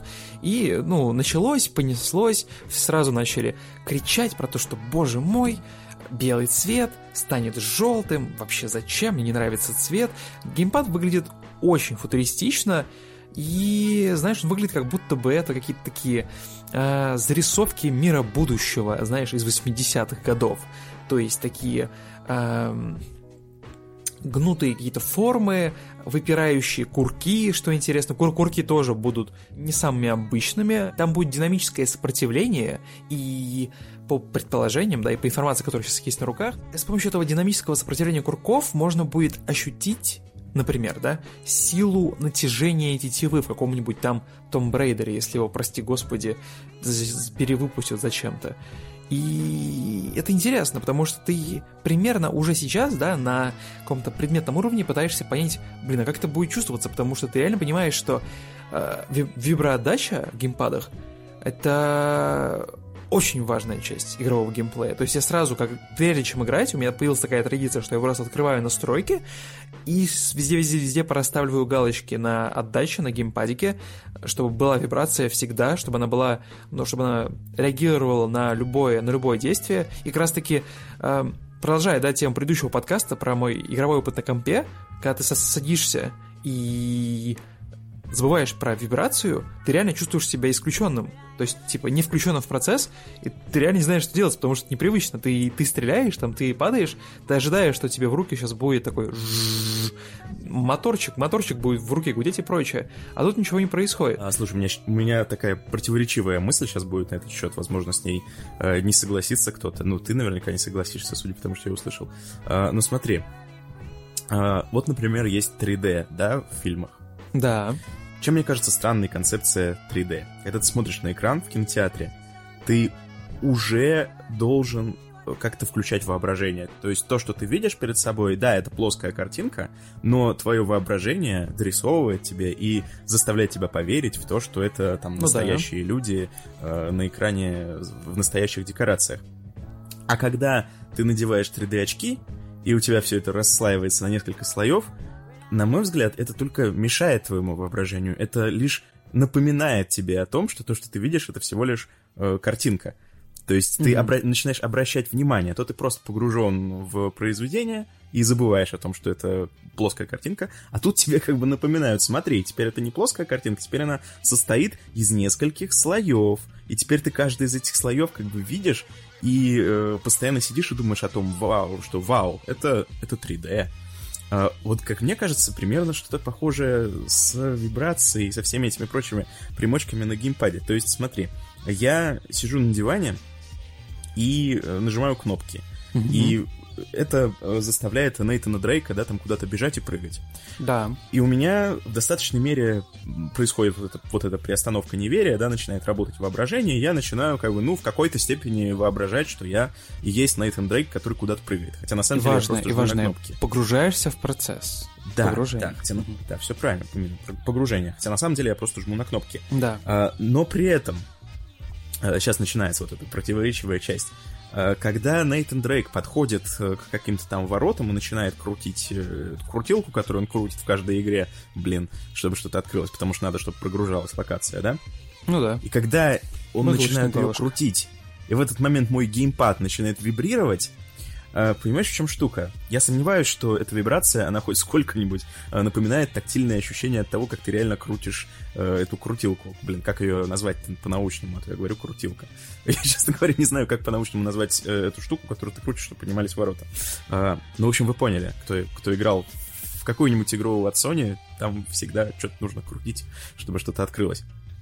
А, ну mm-hmm. так вот, я сомневаюсь, что вибрация от любого, даже самого навороченного геймпада, она хоть сколько-нибудь напоминает ощущение от вот этих реальных всяких действий, э, которые делают герои в игре. И когда он у меня начинает в этот момент вибрировать, для меня это наоборот выбивание из погружения. Я наоборот такой смотрю на геймпад а, и такой, ну да. о, стоп, стоп, я же не Нейтан Дрейк, я же, я же Артемий Леонов, я же сижу, просто держу геймпад в руках, и он у меня вибрирует. Я же Артемий Лебедев, нужно дизайнить логотипы. Нет, Лебедев это другой человек. Да, когда я подбирал тему, как раз-таки рассчитывал на то, что э, вибрация в геймпаде это из формата «мне нравится синяя, а мне нравится красная». То есть некоторым это помогает, некоторых это отвлекает, и некоторые, я знаю даже, даже таких людей, мой друг Саша, да, вот он сейчас учится на врача, он постоянно отрубает э, вибрацию, всегда, потому что, ну, она действительно ему тоже мешает. И я не говорю, что вот этот вот новый, новый вид э, вибрации, этот вот haptic feedback, это прям э, селлер фича, да, но это интересно, и очень жаль, что мы не можем это проверить прямо сейчас, чтобы как-то более консолидированно, да, писать свое мнение. Но я, как минимум, заинтригован, потому что мне действительно будет мне очень хочется попытаться понять, как будет э, отличаться вибрация, когда я буду бегать по деревянным поверхностям, по камушкам, по болотам, по рекам. Ну, то есть, как будет выглядеть этот рисунок или этот, э, не знаю, эта мозаика. Ну, в общем, этот вот набор, да, вибраций, которые будут получать мои руки. Но знаешь, почему-то я, наверное, у нас настолько заниженные ожидания были в целом от геймпадов новых, что я как ребенок удивился тому, что я обрадовался, что а в DualSense будет встроенный микрофон, который будет, ну, да, по сути, возьмет и э, уберет всю необходимость покупать какие-то тебе какую-то гарнитуру, да, с микрофоном, потому что, ну, типа, у меня она сейчас есть, я специально купил ее, чтобы мы с моим другом Сережей из DTF, с э, менеджером по продажам, э, генеральным там, ну, короче, крутым, крутым чуваком в, в маркетинге, чтобы мы с ним проходили э, Borderlands 3, потому что, ну, там, знаешь, когда у тебя нет наушников нормальных с гарнитурой, там начинаются костыли, вам нужно созвониться там в скайпе или в дискорде, общаться, чтобы не сел телефон, и, знаешь, ты в одно ухо втыхаешь наушник, от вашего телефона, чтобы слышать до друга, в другой э, наушник типа для игры, чтобы слышать игру. И, короче, получается какая-то фигня, а тут у тебя, по сути, ты просто втыкиваешь наушники, через которые ты обычно играешь, и используешь просто геймпад, даже не поднося его к рту, и говоришь там какие-то команды. Мне кажется, это круто. Ну, и если просто говорить про какие-то визуальные штуки, понятное дело, что у нас немного не тот формат, да, чтобы говорить о визуальном, но а, он стал больше. Он стал значительно больше оригинального а, геймпада DualShock 4, то есть размеры стиков сохранились. А сохранилась, сохранилась вот эта вот матовая поверхность внизу для что называется, большего контроля, и ну, чтобы вы в руках его держали прям как надо. Жалко, конечно, что не добавили ребристую поверхность, потому что вот э, эти вот ребра на, например, Elite контроллере, они прям то, что надо. В оригинальном геймпаде, да, DualShock. Сколько, сколько он там стоит, напомни? А Elite контроллер Series 2, а, который у меня, он стоит 15 тысяч. А, хорош, хорош. Вот. Ну, я его не покупал сам, справедливости ради. Я, я вряд ли прям, ну, смог его, смог себя уговорить, чтобы его взять, потому что он стоит как Nintendo Switch. Вот, но это был подарок а, на мой день рождения, и я в целом прям максимально кайфую, потому что как только ты берешь его в руки, ты такой, не-не-не, обычный гейм, геймпад от Xbox One я брать не буду. Вот, и к чему вообще весь этот разговор? Понятное дело, что вот вышел, да, вышел скан этого геймпада, а, многое подтвердилось, многое опроверглось, он выглядит футуристично, сразу появилось два лагеря, э, те, кому он понравился, те, кому нет, начали сыпаться вот эти вот фотошопы, да, с расцветками, кто-то там окрасил его в цвет э, PlayStation 2, кстати, очень классно выглядит, кто-то там Панасенко, 3-10, там, короче, блин, супер классно, я, я надеюсь, что они добавят эту функцию прямо на сайте, знаешь, как на сайте, на сайте Nike, да, когда ты да. покупаешь на оригинальном кроссовке, ты можешь себе расцветочку выбрать, даже сам ее сдизайнить, и там на какие-нибудь простые модели, которые легко кастомазятся, эта расцветочка, этот дизайн, он будет работать, типа там те же самые Air Force One, да, который сделан там из кожи, да, ее легко покрасить. Я надеюсь, что эту функцию тоже ведут, потому что, ну, белый выглядит, ну, как-то странно. Почему они не показали темный, черный? Короче, неважно. Фишка в чем? Mm-hmm я смотрю на вот этот рынок, да, вот на эту конкуренцию, вспоминаю тот прекрасный момент с, с Game of Awards, одного из предыдущих, когда они там все втроем вышли на сцену, помнишь? Там э, глава Nintendo, Sony. Да-да-да, трогательно. Э, точнее, глава PlayStation, глава Microsoft, прям три гиганта. Я такой смотрю постоянно и переплакиваю. я хочу поговорить о вот этой вот э, войне, войне консоли, или как это уже называется, конкуренции, или как это называется, соперничестве. Консоли срач есть, это называется. А, да, консоли срач, потому что вот у нас сейчас есть два игрока, всегда, всегда были, да, точнее, PlayStation и Xbox, и сейчас уже большое количество карт есть на столе, и вот на эту, на эту, на, на эту гонку уже можно прям посмотреть, знаешь, не сквозь пальцы, потому что у нас вот есть, у нас есть временные рамки, когда они выходят. PlayStation по-прежнему должна выйти осенью, а Xbox One X должен выйти на вот эти вот holidays, да, новогодние, то есть это как раз-таки Новый год и чуть позже. И уже можно посмотреть на все вот эти вот их преимущества и недостатки этой гонки, которая существует сейчас, то есть Xbox Series X а, против PlayStation 5. И это очень интересная тема, потому что, заметь, когда мы работали в DTF, все писали о том, что DTF это проплаченная, типа, знаешь, PlayStation организация. Проплаченная. Мы тут... Да на самом деле всеми подряд проплаченная, это что? Да, мы тут проплачены, мы, мы были проплачены и PlayStation, и... и были проплачены и Epic Games Store, и всеми. Было много новостей про PlayStation, они были лестные просто потому, что у Xbox One был неудачный старт в России и неудачное продолжение. Ну и в Слушай, целом... да, так... честно говоря, у Xbox One был вообще не очень удачный старт. Да, в России. А, но в России вообще был тихий ужас, и тут не стоит, не знаю, искать виноватых, потому что я и общался с ребятами из офиса Microsoft, которые занимались как раз развитием Xbox. Тут своя собственная история, если в которой разобраться, то можно понять, почему так произошло. Мы не будем об этом говорить. Ну, короче, не вышло, не задалось. 19 год. Ситуация меняется. Кардинально. Sony еще не показали ни как выглядит PlayStation 5, ни как выглядит геймпад. А Xbox и Microsoft, да, Фил Спенсер вовсю херачат. Они хоп, и показали Xbox One X.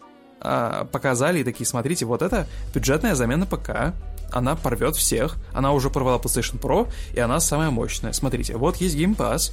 А, купили подписку, не тратите там по миллион баксов в месяц. Играете и на своем классном ПК, который Xbox One X, да, и Series X, или, или, или коротко, секс, вот, и, и развлекаетесь, получаете удовольствие в лучшем качестве. Она маленькая, стоит рядом с вами, с вашим телевизором.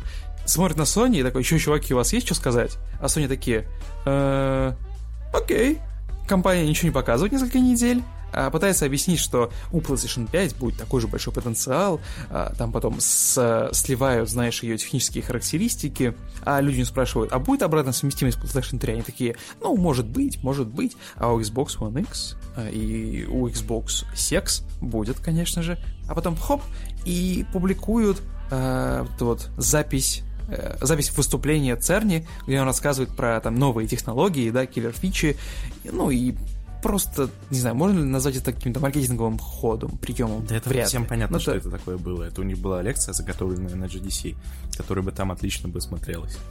Люди собрались, разработчики, в одной комнате, и час послушали, как Церни рассказывает какие-то супер э, углубленные вещи про а, то, как работает э, PlayStation 5.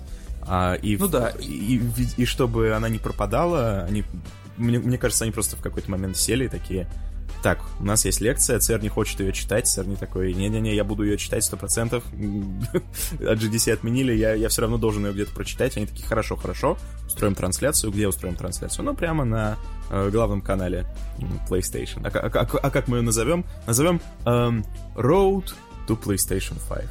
Изначально она называлась, я уверен, как-то по-другому, Да-да-да. PlayStation 5 Technical... pre- Tech, tech Presentation. Ну, наверняка, features. да. Ну, в общем, это очень странный был ход, конечно. Это, признаться, она нашла свою аудиторию, все сразу это ее расписали, поковырялись в цифрах, там кучу-кучу каких-то совершенно крутых зацепок и про звук, и про картинку, а, и все такие сразу «Оу, оу, оу, оу, стоп, стоп, стоп, стоп, значит, PlayStation 5 будет мощнее, чем Xbox Series X?» Ответ – нет. А, У PlayStation есть 10 и 28 терафлопс, а, да, у Xbox 12, и графическая система у Series X, она полтора раза, да, мощнее, чем PlayStation 5. А, ну, давайте, типа, не закапываться, да, в сухие цифры, потому что, ну, дьявол кроется в каких-то мелочах. А, ты смотришь на вот вообще в целом разрыв, да, между этими консолями, и его не очень много, а, ну, по, судя по цифрам, да, хотя Марк Церни говорит, А GPU консоли а, большую часть времени будет работать на пределе своих воз- возможностей. Все будет очень быстро подгружаться, SSD, бла-бла-бла. Короче, у меня в в детстве, в юности был ноутбук, я купил, повелся на рекламу, э, я уж не помню, какая фирма даже. В общем, там было написано, что, мол, в нормальном режиме он работает, э, по- по-моему, э, там пара ядер, по-моему, у него работает. Но если Мгм. вы будете запускать что-то требовательное, то у него будет запускаться турбо-режим, Ту, в котором я работают хотел- 18 я- я- там этих Серьезно? ядер. Или- Я хотел сейчас пошутить про турбо. Турбо, режим. турбо режим, да, что, мол, в нормальном состоянии он работает вот так, и, типа, не тратит ресурсы. Но как только тебе нужно что-то прям действительно запустить крутое, он врубает всю свою мощность и работает на пределе возможностей. Это просто охрененно. Я подумал, ну да, звучит неплохо. Зачем мне все 18 ядер, да? Ну, я шучу про 18, я не помню, сколько там. Э, Зачем мне все эти ядра там и вся эта мощность, когда я просто, не знаю, документы в Word смотрю. Пусть только в игрушке она включается. В результате я начал играть на этом ноутбуке э, как сейчас помню, в Макс Пейна третьего. Играю, играю, думаю, как все замечательно. Действительно, турбо режим, действительно, ноутбук ревет, действительно, все графика красивая, все хорошо. Но там че- через пару недель он просто сгорел. Просто взял и сгорел. Поэтому с тех самых пор фраза про э, работает на пределе своих возможностей Не меня- покупает меня больше не радует. Какой блокер такой. Ну, не хо- мне не хочется в своем спиче, да, загоняться во все эти технические, технические штуки, потому что они будут звучать красиво, будет всем ясно понятно, что Xbox One э, Series X э, выглядит более мощным, да, там, чем PlayStation 4, ну и... И ладно, окей, я более чем уверен, что визуально ты не сильно будешь видеть много разницы, а, и, и фишка даже не в мощности, а в том, э, во что ты будешь играть, да, какой ты будешь получать фидбэк. Мне хотелось пос- посмотреть сейчас на рекламную точку зрения всей, вот всей этой истории, потому что, ну, как-то задействовать свой фидбэк. А, я не понимаю, что происходит сейчас с PlayStation, а, но в том плане, что, понятное дело, что у него гигантская фанбаза, которая ждет каждый каждой маленькой новости, каждой маленькой детальки.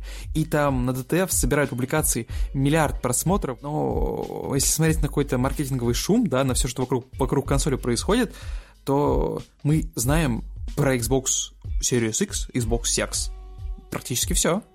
То есть реально все. Все-все-все. И я смотрю на это и понимаю, что я потрачу деньги и куплю ее. я не буду брать новый ПК. Я буду брать секс. я буду брать секс. И буду дальше кайфовать, потому что совместимость с предыдущими играми есть, совместимость с моей библиотекой есть, а, размеры устраивают, стоимость неважно, потому что, ну, она маленькая коробочка, я буду возить ее с собой. Я смотрю на цифры и на все данные, которые у меня есть по PlayStation 5, и я не понимаю ничего. Ну, то есть, я знаю, что она будет мощной, я знаю, как будет выглядеть геймпад, я не знаю, как она будет выглядеть. А, Я знаю, что я буду во всю мультиплатформу играть на Xbox One Series X, да? Не, на Xbox. Давайте будем, да, будем просто называть Xbox Sex. Ну так вот, я хотел сказать про терафлопсы. У меня ощущение, что э, что вокруг какие-то безумные люди, а я один здравомыслящий. Знаешь, бывает такое ощущение, Дим? Почему? У тебя, у тебя его не бывает. Ну вот. Да. Э, по-моему, все забыли, что Xbox One это самая мощная консоль в истории, цитата. По-моему, все про это Xbox забыли. One, а, я понял. Да, сейчас, э, сейчас все обсуждая, ну или Xbox One X, да, извините, э, обсуждая то, что Xbox новый будет немножечко, э, немножечко мощнее, чем новый, новый PlayStation, и на этом основании хоронить PlayStation и говорить, что все, типа, война проиграна, это то это очень странно. Ну, в смысле, тот факт, что Xbox One X самая мощная, как я уже сказал, консоль в истории, она хоть кого-то вообще впечатлила, это на кого-то повлияло? Хоть кто-то... Я э, купил ее. Ну, я имею в виду, ты ее купил именно из-за того, что она самая мощная в истории, или у тебя просто какой-то... Э, или у тебя были какие-то другие причины? У меня была PlayStation 4, у меня была Nintendo Switch, у меня, у меня не было ПК. Во всю мультиплатформу я играл на PlayStation 4, испытывал ограничения, потому что, ну, она уже такая, знаешь, ну, старенькая, а у нее, ну, то есть, прям обычная слимка, то есть даже не прошка. Понял, да. И, соответственно, я увидел на однажды презентацию на E3, да, однажды, где показывали Metro Exodus. Его показывали на Xbox One X, и выглядела она просто сумасшедшим образом. Я такой, если так будут выглядеть игры на Xbox One X, я его беру, потому что она, это это, она, наверное, мощная. Потом про нее рассказали, показали, сколько там трафлопсиков, и какую он дает картинку. И я такой, «Э, кажется, я нашел себе компьютер для любой мультиплатформы, которая у меня будет, а PlayStation 4 не буду обновлять, потому что, ну ведь PlayStation 5 скоро выйдет, да? Угу, скоро. Слушай, ну, ну смотри, я про что? Ну, ну прошка бы тебя что, не удовлетворила бы PlayStation для, же Да я думаю, удовлетворила более ну, чем, вот, да. Ну, я просто... Я, я про то, да. что э, мне кажется, может быть, я не прав, но мне кажется, что за пределами комментариев на ДТФ там и еще всяких мест, где происходят все эти срачи, э, обычным людям-то не настолько интересна вся эта тема про терафлопсы. Ну, то есть, я почти уверен, что картинка на новый PlayStation и на новом Xbox будет выглядеть, ну, плюс-минус похоже все-таки. Ну, то есть, мне кажется, аудитория, даже если на Xbox она будет лучше, даже если она прям там будет лучше, причем я даже, даже в этом я не уверен, она там будет лучше настолько, чтобы это могла заметить, ну, какая-то, какая-то ограниченная часть людей, ну, какой-то маленький процент. Потому что, как мне кажется, большинству людей будет точно так же наплевать на эту разницу, как им сейчас наплевать на то, что Xbox One X чуть помощнее, чем PlayStation Pro. Ну, как бы, ну, come on. А ну, люди да. из этого делают какой-то какие-то далеко идущие выводы в духе, что ну вот все, теперь, теперь PlayStation все на обочину историю отправляется. Это, по-моему, супер странно. Короче, это забавно. Я более чем уверен, что когда Sony, да, покажут пару каких-то игр, которые будут прямо на старте, и которые будут формата «Ха, это новая игра года, чуваки». Знаешь, что это а, Килли, будет, готовься. Это будет Чё? Kinect 3. Kinect 3, да. О, бля, да. Вот если, О. если там будет Kinect 3, я просто покупаю, бросаю все деньги в монитор. Игры для меня всегда были очень важны. Ну, в том плане, что я прям нахожу духовное успокоение, и когда я понимаю, что я работаю над чем-то игровым или игра-related, я прям чувствую себя удовлетворенным. И есть у меня впечатление, что когда Sony покажет новые игры, которые выйдут сам прям на старте, да, а еще круче там выйдут осенью, хотя осень так уже получается прям, ух, блин, толстенькая по играм, я более чем уверен, что мое мнение изменится. Я такой приду к Есени да, и скажу, хочешь да. поспорить еще раз? Да, это был, это был, кстати, следующий мой тезис, который я хотел разогнать. Он про то, что вот сейчас, да, в этом моменте времени ситуация, в которой э, про Xbox известно больше, про PlayStation известно меньше, и ты жалуешься, что PlayStation тебе прямо сейчас не хочется покупать. Но тебя же сейчас никто не просит ее покупать. И, в принципе, э, эмоции, эмоции, которые ты испытываешь в апреле, 2020-го, они, в общем-то, ничего не значат. Важны будут эмоции, которые ты будешь испытывать, когда э, выйдут обе консоли, у тебя будет выбор. И у меня есть mm-hmm. подозрение, что у всех они изменятся. Ну, то есть, что все забудут вот об этом моменте, когда там Церни не очень удачно, ну, с какой точки зрения, да, с маркетинговой, э, выступил, mm-hmm. и все начали говорить, что о, Xbox победил. Мне кажется, это останется, знаешь, каким-то моментом в истории, который мы будем там только в подкастах вспоминать, что, мало помнишь, было такое. Все изменится, мне кажется, в мгновение ока, как только... Да как только, господи, как только PlayStation представит э, там внешний вид PlayStation, все, вся история вот эти несколько месяцев э, как бы отставания, она сотрется, как мне кажется. А насчет, а насчет Народ бежит на новости про, про, про PlayStation. Прям, прям, сука, прям бегут, бросают свои дела и такие, геймпад. Ну да, да, да. А насчет твоего, твоего тезиса про то, что тебе не очень ты на хайпе, не очень хочется покупать PlayStation и будешь э, сидеть на Xbox, я тебе скажу, как все будет, чувак. Короче, предсказание. Короче, ты будешь сидеть такой, Xbox круто, буду играть только на нем, в нем трафлопс больше, экосистема крутая, обратная совместимость, ничего мне больше не надо. А потом выйдет трейлер нового года Фора, а потом а. выйдет трейлер нового Спайдермена, а потом, если ты окажешься достаточно стойким, а потом выйдут они, потом они возьмут игру года и 90, 99 тысяч баллов на метакритике, и ты будешь, ты будешь сидеть, я буду рассказывать тебе в подкасте, чувак, я, короче, включил нового Спайдермена, такой отвал башки, а ты будешь сидеть и эм, грустно вцепившись да. в свой элитный геймпад от Xbox, и, короче, в какой-то момент ты ее купишь. Вот, это мое предсказание. Ну, да, да, да, я, я надеюсь. Окей, ну, слушай, я вот прямо сейчас уже такой, знаешь, внутри думаю, блин, лишь бы она не стоила больше, чем 50 кусков. Ну, типа, я понимаю, что экстренно накопить 50 тысяч на, на, на эту консоль я, наверное, если прям очень сильно напрягусь, то смогу. Ну, блин, если она будет стоить дороже, она, сука, стопроцентно будет стоить дороже. Я надеюсь, что мы доживем, да, все вместе, всем, всем миром до момента, когда покажут больше, когда покажут игры, когда уже рукой будет подать до релиза консоли, и мы встретимся еще раз, и ты скажешь, ну что, Димон, копим? И я такой, ну да, видимо, видимо, видимо, копим. Ну, потому что, ну, иметь эти консоли, это же классно. Ты такой, ух, я успешен. Вспоминаю свое детство, когда у меня было вообще мало-мало всего. Мало игрушек. В том плане, что мало игрушек. Я папе говорил, папа, давай соберем новый компьютер игровой. Я буду его использовать по делу, для развиваться. Работы. Для работы, да. Я буду, я, хочу, я буду работать в играх, поэтому, пожалуйста. Он такой, нет, это все игрушки, типа третье, десятое. Я говорю, ну нет, я тебе докажу, я добьюсь Давай своего. скажи, скажи, папа, видишь, где я сейчас? Чего я Да, да, да. Я веду подкаст. Не, на самом... Да, да, да. Про игры. А если бы был компьютер, я бы его начал тогда, в 2014 году. Вот. И, короче, я прям реально смотрел на всех ребят, у которых была PlayStation 4 или там Xbox One. На Федю Сивова я смотрел, а он там в первый день, когда продажи начались, ездил на Китай-город, покупал я такой, блин, козел, я тебе завидую, сука. Потому что я сижу, у меня там PlayStation 3, моя бед бедненькая, красненькая, там на ней Battlefield 4, который мне душу успокаивал, стояла. Я там что-то играл, но все равно смотрел на чуваков таких, элиток, да, с PlayStation 4, такой думал, блин. Ну, я даже, я, я, кажется, даже рассказывал, я на стройке работал, чтобы, типа, денег накопить, и купить себе Destiny, Destiny, Destiny первую и PlayStation 4. И чтобы там играть и горе не знать. В итоге не накопил ни на что. И я прям такой, знаешь, такой... Я хотел сказать, говорил, что вдохновляющая история, но нет, на самом деле получилась демотивиру... демотивирующая история. Школьнику сложно заработать в Тамбове денег, к сожалению. Понимаю. Вот, и поэтому, да, я копил, копил, копил, а потом сорвался, купил, знаешь, что я купил?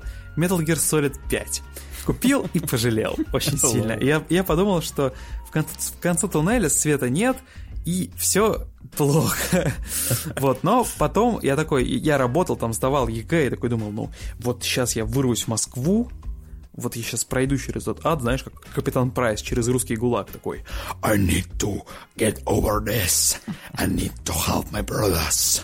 Вот, и и в итоге, в итоге достиг, короче, на первом курсе, как только мне освободились там 20 тысяч рублей, я специально работал в агентстве про путинском, короче, чтобы 20 тысяч накопить, я такой сразу, все, я срываюсь. Я прям встал рано утром, еще подзанял у друзей. Кровавыми поехал. деньгами режима решил заплатить. Да, да-да, пришел в видео на 905 года, такой гордо такой, дайте мне вон ту красотку. Э, там еще бандл был, Horizon Zero Dawn 30 и говорит, давайте ее сюда. И я такой беру ее, а там на кассе такой чувак смотрит мелкий такой, такой на меня с завистью. Я говорю, да, щенок, я взял ее, а ты нет. И Знаешь, мне такой... кажется, в твоем восприятии в тот момент ты вышел с ней, и просто весь мир на тебя смотрел с завистью. Люди Ве... оборачивались Да, весь, на весь улице. мир был мой. Я иду такой, еще светит солнце, я держу ее в руке, вот за эту ручку, и такой, у кого-то сегодня будет секс, и этот кто-то не я. я там у какого-то чувака из общаги одолжил монитор, понимаешь? Я написал такой, чуваки, одолжу монитор на три дня. Типа, за деньги. И мне такой сразу, воду давай, я тебя подсоблю. Я, короче, прихожу, забираю монитор, ставлю PlayStation, она такая, ту-ду, включается. Я такой, PlayStation 4 у меня есть. Вот, и мне кажется, что я надеюсь, ко мне это чувство вернется, короче. Знаешь, когда старт продаж, там, Xbox там, или PlayStation 4, и мы такие все будем флексить, знаешь, на, на на продаже, типа на покупке там в NVIDIA будет такие соберемся с тобой, там с нашими brothers, такие купим, короче, все по консоли и будем такие гордо такие идти такие, знаешь, у кого-то вечером. За... Мне захотелось в это будущее. Я, знаешь, я, как, я на правах э, ребенка с приклеенной бородой, я могу сказать, что тема про игрушки, она тоже для меня болезненная, потому что не знаю, как у тебя, но у меня всю жизнь была такая проблема, но сейчас она потихоньку, потихоньку отходит на второй план. Я такой сижу, смотрю на ютубе ролики там про э, финансовую грамотность, про правильное там, э, правильное расходование средств и так далее. А потом, как только у меня появляется какая-то сумма маломальски большая, я ее трачу всегда на какую-нибудь, на какую-нибудь дорогую блестящую штуку, типа там ноутбук, Nintendo Switch, всякое такое.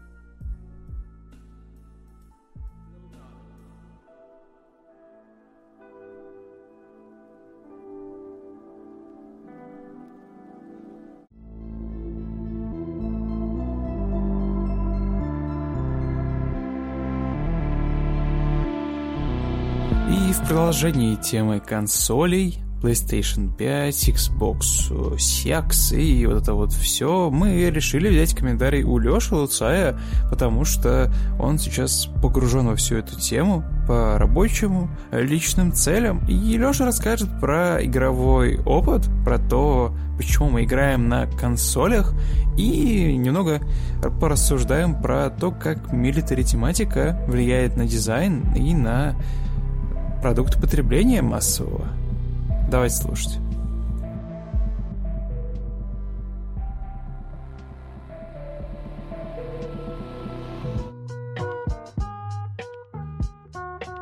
Лёш, привет. Да, привет. Про пользовательский опыт поговорим. Потому что, на мой взгляд, это важнее всего этого маркетингового булщита для конкретно конечного пользователя. Ну, типа, ну да. зачем нам знать про закулисные войны? Если человек приходит в магазин, берет устройство, которое ему нравится, и играет. В этом, на самом деле, ключевой смысл. Не в мощностях, а в играх и user experience.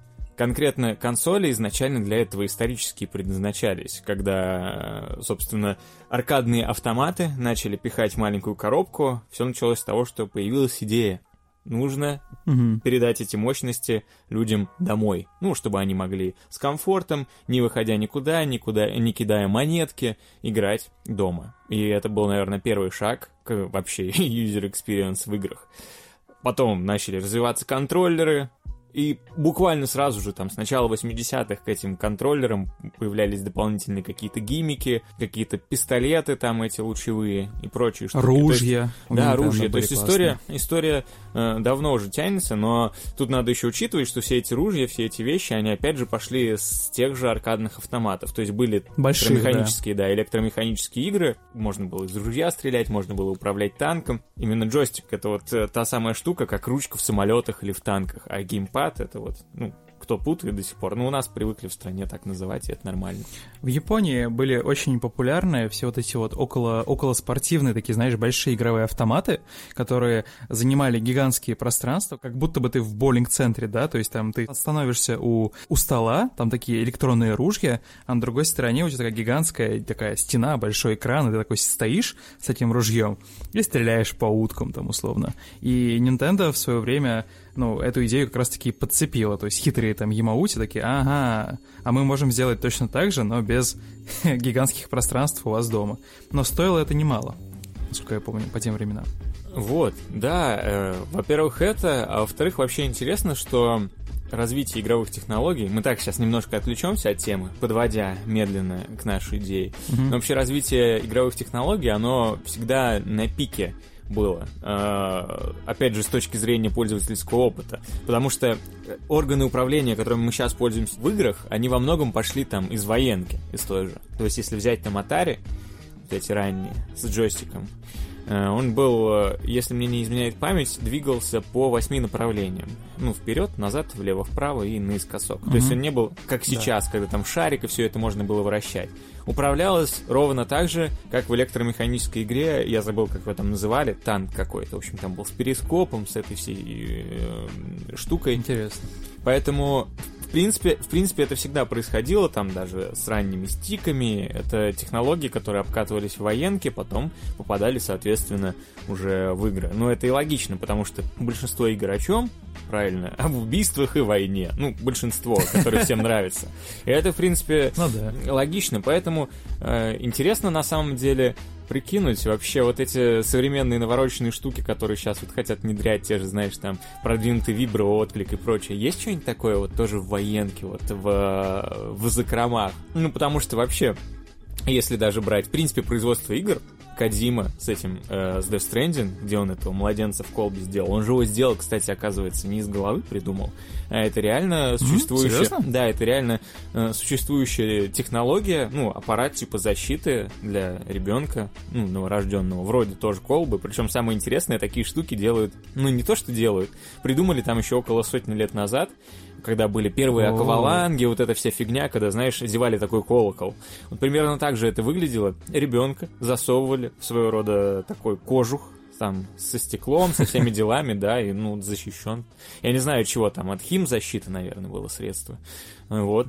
Поэтому идеи всегда берутся отсюда, и самое интересное, что дизайнеры, геймдизайнеры, они вот копают, проводят э, очень мощный research, как тот же Кодзима, не случайно его называют предсказателем, не на пустом месте. Oh, да. То есть у него, у него реально этому предшествует подготовка.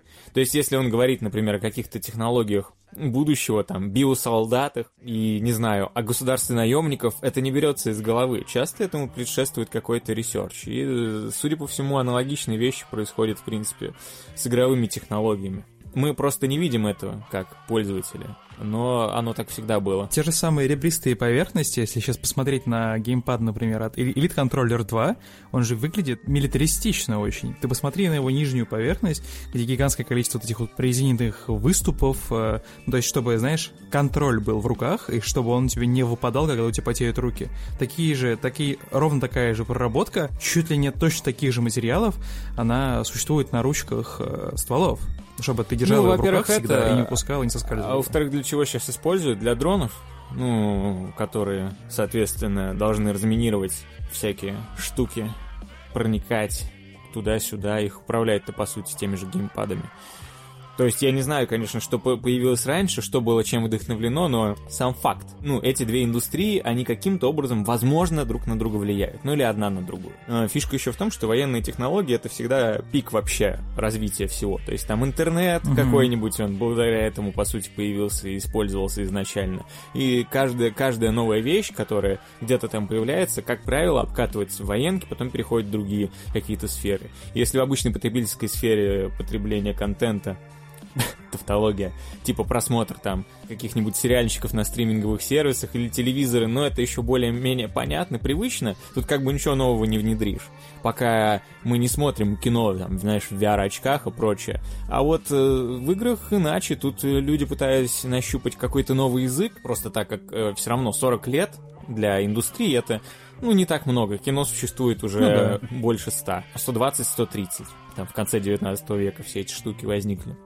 Поэтому игры, возможно, у них в этом плане больше свободы. Ну, можно любые вещи пробовать, в том числе и гиммики, и ничего в этом страшного нет. То есть э, VR появился куда быстрее здесь, нежели в кино. Ну, я не говорю о всяких специальных видео, конечно, которые можно посмотреть в VR. Но, как, ну, кстати, да, опять же, то, те вещи, которые считают, знаешь, таким второсортным контентом, как бы относительно великого, большого кино, ну, это порно и игры, они в итоге, ну, угу. в плане технологий намного дальше пошли. И это мне вообще нравится то, как а, вот эта вот милитари стилистика и вообще милитаризм, да, вот эти вот острые такие формы, это прагматика в дизайне, она вообще влияет даже не на развитие вообще технологий, да, в глобальном смысле, в развлекательной культуре, но и то, как это влияет вообще на общество или на, на любые какие-то культурные проявления человека.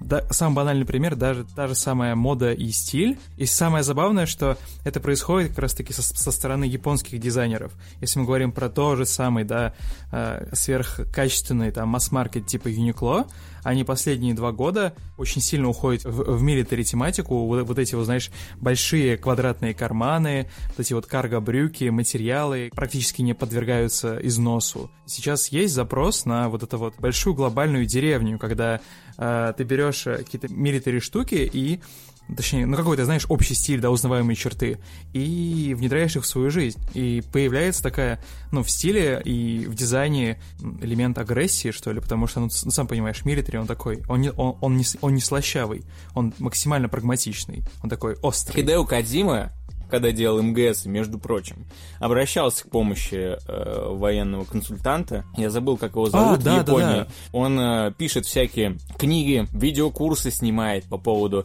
того, как принимать, при, применять боевые искусства, ну, спецслужб.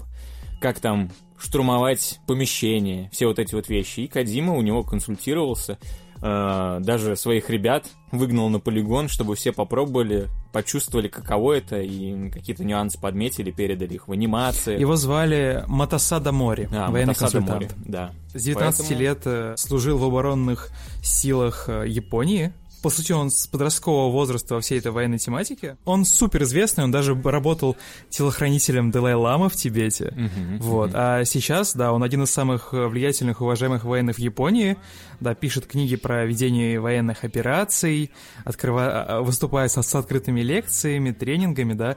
И, и, и самое забавное, он, он является владельцем компании Mori International, которая представляет консалтинговые услуги для армий и частных военных корпораций. Ну, то есть это прям Ого-го.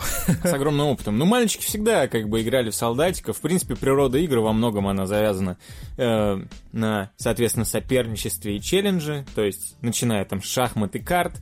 И тут то же самое. То есть, милитаристская тематика, она идет через игры с, э, с незапамятных, там, с древних сам, самых времен. Поэтому логично. Я так полагаю, если там копнуть, то это даже во многом возникло, наверное, когда чуваки там, знаешь, идут в поход, им нечем в этот военный заняться в свободное время, чем какие-нибудь там камушки, кидать, не знаю, палки. в цель палки, картишки. Ну, то Мгм. есть э, соперничество, оно, видимо, э, как, как, как одна из основ игр, во многом как раз и связано с, с войной, и, соответственно, и с военными технологиями. Я хотел поговорить немножко о гимиках, так как э, консоли, они все-таки в этом плане отличаются от ПК, туда внедряются в те же контроллеры, всякие дополнительные фишечки, которые, как правило, не используются во всех проектах сразу же. То есть мы понимаем, что была такая эволюция, кнопки, например, когда Nintendo выпустили э, NES, у них там был контроллер, просто кнопки, хотя, по идее, там до этого же была Atari, уже со стиком каким-никаким, ну, с джойстиком вот этим, Мгм. о чем Ну я да. упоминал. Соответственно, такой своего рода как бы регресс произошел. Потом стики появились уже там, к концу ну, 80-х, начало 90-х. Ну и, соответственно, если мне не изменяет память, по-моему, как раз-таки на Nintendo 60 64 вот этот вот один стик м, во многом Первый появился. А, вот да, вот, вот на этом, вот на этом геймпаде, который был такой странной очень да, формы, да, да. похожий на с Очень глазами. И тогда, на самом деле, очень сложно было адаптировать игры к этому, потому что было понимание, что надо как-то работать с 3D, и эта штука его раскроет. Но управление было жутко неудобным, о чем, кстати, сейчас говорят. По идее, в этом году должен выйти этот сборник Марио старых, ну, там, начиная по-моему, вообще чуть ли не всех основных игр линейки, и Марио 64 там тоже будет. Соответственно, многие надеются, что там наконец-таки сделают нормальное управление для 3D, и можно будет удобно этим пользоваться. Но, к слову говоря, это не только там у Nintendo проблема, то есть если брать эм, на PlayStation, там же тоже оригинальный геймпад был без этих, без стиков. А, Они потом появились э, в другой версии. Соответственно, это все работало, ну, тоже так себе. И на второй плойке, к третьей, они начали что-то там докручивать. Даже Кадима, собственно, он же долго-долго не хотел уходить от концепции кинематографической камеры изначально. И внедрил стики, то есть вышла версия третьего МГС, Сначала она как на старых консолях, ну как в Резидентах, если кто не играл в МГС, ну как в Резидентах, фиксированная кинематографичная камера. Это была его идея. Он даже последнюю погоню в игре специально настраивал так, чтобы можно было посмотреть на какое-то количество э, красивых шотов. Вот. Но так как времечко уже требовало, были, знаешь, там всякие эти нормальные игры с, от третьего лица, где можно было вращать камеры как угодно, нормальные в этом плане, в плане удобства. Ему пришлось это внедрить. Вышла, по-моему, версия, как она, Subsistence, по-моему, так и называлась. Для нормального управления двумя стиками. Притом это все равно неудобно до сих пор. Вот если попробовать э, эту игру, у меня, например, она есть на Вите, все равно как-то это так себе управляется. То есть, какой вывод? целых 10-15 лет индустрия пыталась адаптироваться нормально к управлению 3D. Ну, то есть кто-то лучше, кто-то хуже, но тем не менее.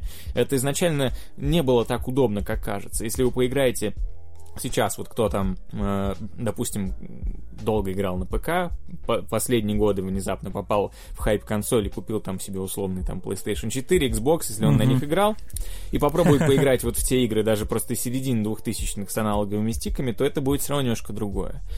То есть э, мы к устоявшейся какой-то форме, именно комфорту, мы пришли только сейчас.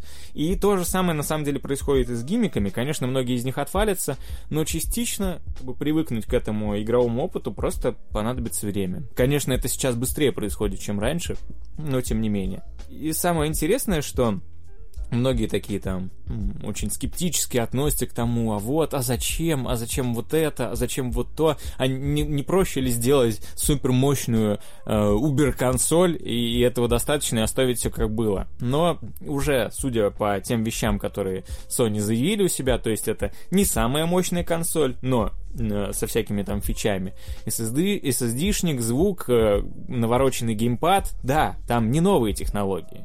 Но, скорее всего, они как раз-таки популяризируют эти технологии. В этом смысл, как подход Apple. Вот эта вот технология виброотдачи, которая ну, она есть будет в, новом геймпаде, Haptic Feedback, да. да, мы об этом уже говорили, технология была уже, уже готова для использования перед выходом PlayStation 4 Но они сами об этом заявили. То есть, да. это, а, ну, то есть это не прям сверхфича. И, ну и вообще в целом Haptic Feedback, он достаточно долго уже используется в мобильных технологиях для вот этих вот кнопок, которые есть в наших мобилках. Mm-hmm. То есть это не, ничего нового, но это все равно... То есть они находят новый, новый способ применения этого. Ну, то есть новый... Ну, то есть это... То есть речь идет про использование каких-то новых наших... Э, но, новых рычагов воздействия на игрока, то есть через какую-то умную вибрацию и прочее. Ну, то есть это все работает в комплексе, как, как я понимаю. С привязкой к старым технологиям просто взять и выдернуть фичу с haptic фидбэком, это работало бы не так. Ну, во-первых, надо довести до ума, это раз. Ну, когда время на это больше тратится, в итоге выходит результат лучше. Так, ну, как бы Apple на этом существует, например. Они берут технологии, которые кто-то уже сделал, ну и докручивают их до ума, выпускают. Можно как бы по-разному относиться, но это факт. Они их популяризируют. Дорого, да, уже было. Ну а тут все в комплексе. И как бы вот есть... Кто-то придумал это, кто-то придумал то. А потом выходит устройство, в котором есть вот это вот все. И оно становится своего рода э, срезом поколения. Срезом вот э, наблюдения технологического прогресса, вот, который был, допустим, за последние пять лет. Вот э, то же самое происходит э, и с поколениями консолей. Если, допустим, в плане телефонов, тут тоже э, идея такая, даже у того же Apple, там раз в пять лет, по сути, выходит знаковое устройство. Вот в 2010 году в каком там, или в 11 вышел четвертый iPhone, где-то, по-моему, 15-16 год. Mm-hmm. Я не могу, могу путаться в датах, но разрыв примерно такой. Выходит, соответственно, 5S-6, это такой рубеж был, как в дизайне, так и в подходе к телефонам. И вот сейчас выходит уже, когда вышел тот же 11 с этими тремя камерами, с, помощью, с полными наворотами, с уходом, так скажем, от того старого минимализма, спорный телефон в плане там для многих с точки зрения визуальных штук, с точки зрения внедренных технологий, но это тоже такой вот раздел, случившийся на рубеже десятилетий. И, видимо, цикл технологий, он примерно вот 5 лет, 5-6 лет, то же самое, что с консолями, цик, цикл жизни, как правило, 7 лет, нужно, чтобы полностью как бы все обновить. В этом и смысл, почему э, все равно, даже если будут версии какие-то, ну, консоли. Это такие небольшие варьирования по мощности, но именно потому нужны эти поколения, чтобы следующий опыт э, нового вот этого поколения игроков, он слишком разительно отличался от ну, предыдущего. Сейчас, конечно, это немножко замедляется. Но в этом и смысл. И на самом деле интересно, что, опять же, если говорить о прокачанной вибрации с отдачей, где ты там можешь почувствовать фактуру песка и прочие вещи, опять же, первый... Текучесть да, воды. Первый шажок в этом плане, ну, с точки зрения работы с, с вибромоторами, вот сейчас сделали, конечно, Nintendo с этим своим HD Rumble, который, ну, она, она действительно классная. То есть она не внедрена везде, где можно, понятно, там есть специальные игры, заточенные под то, чтобы ты почувствовал вот эти вот кубики в стаканчике, э, тряся геймпадом. Э, есть просто приятные ощущения. В основном это просто приятные ощущения. И это на самом деле основное, что требуется от вибрации. Что у того же DualShock, она такая, ну, немножко топорная, он такой прям так в руках у тебя. Я думаю, если рядом микрофон, то там... О, Элит контроллера, они доработали эту технологию, кстати, но это, но это уже на, на Xbox, там очень, очень, очень интересные, как это называется, узоры вибрации или как? Ну, то есть он вибрирует на две головы выше, чем обычный геймпад от Xbox акцентирует внимание на сторонах, с какой стороны к тебе прилетает, например, если мы говорим про Call of Duty, да, когда, когда к тебе с левой стороны прилетает в голову, там, или ты ну, слышишь, что проходит рикошет, то начинает вибрировать как раз-таки левая часть геймпада, и не прям такая у себя такая, а именно вот прям чуть-чуть, как будто бы, ну, то есть почти попало, но еще нет. Ну вот, это, кстати, укладывается в эту концепцию пространственного ощущения. То, что сейчас будет, допустим, Sony делать со звуком, я так полагаю, и подобные штуки, которые у бокса в, в, в элит-контроллере, они постараются тоже выдвинуть, ну, как бы в, мос, в масс-маркет. Все-таки мы понимаем, что, ну, элит-контроллер mm-hmm. это тоже элит не случайно там стоит. Это пока фича для тех, кто готов. Это не масс-маркет. Ну да.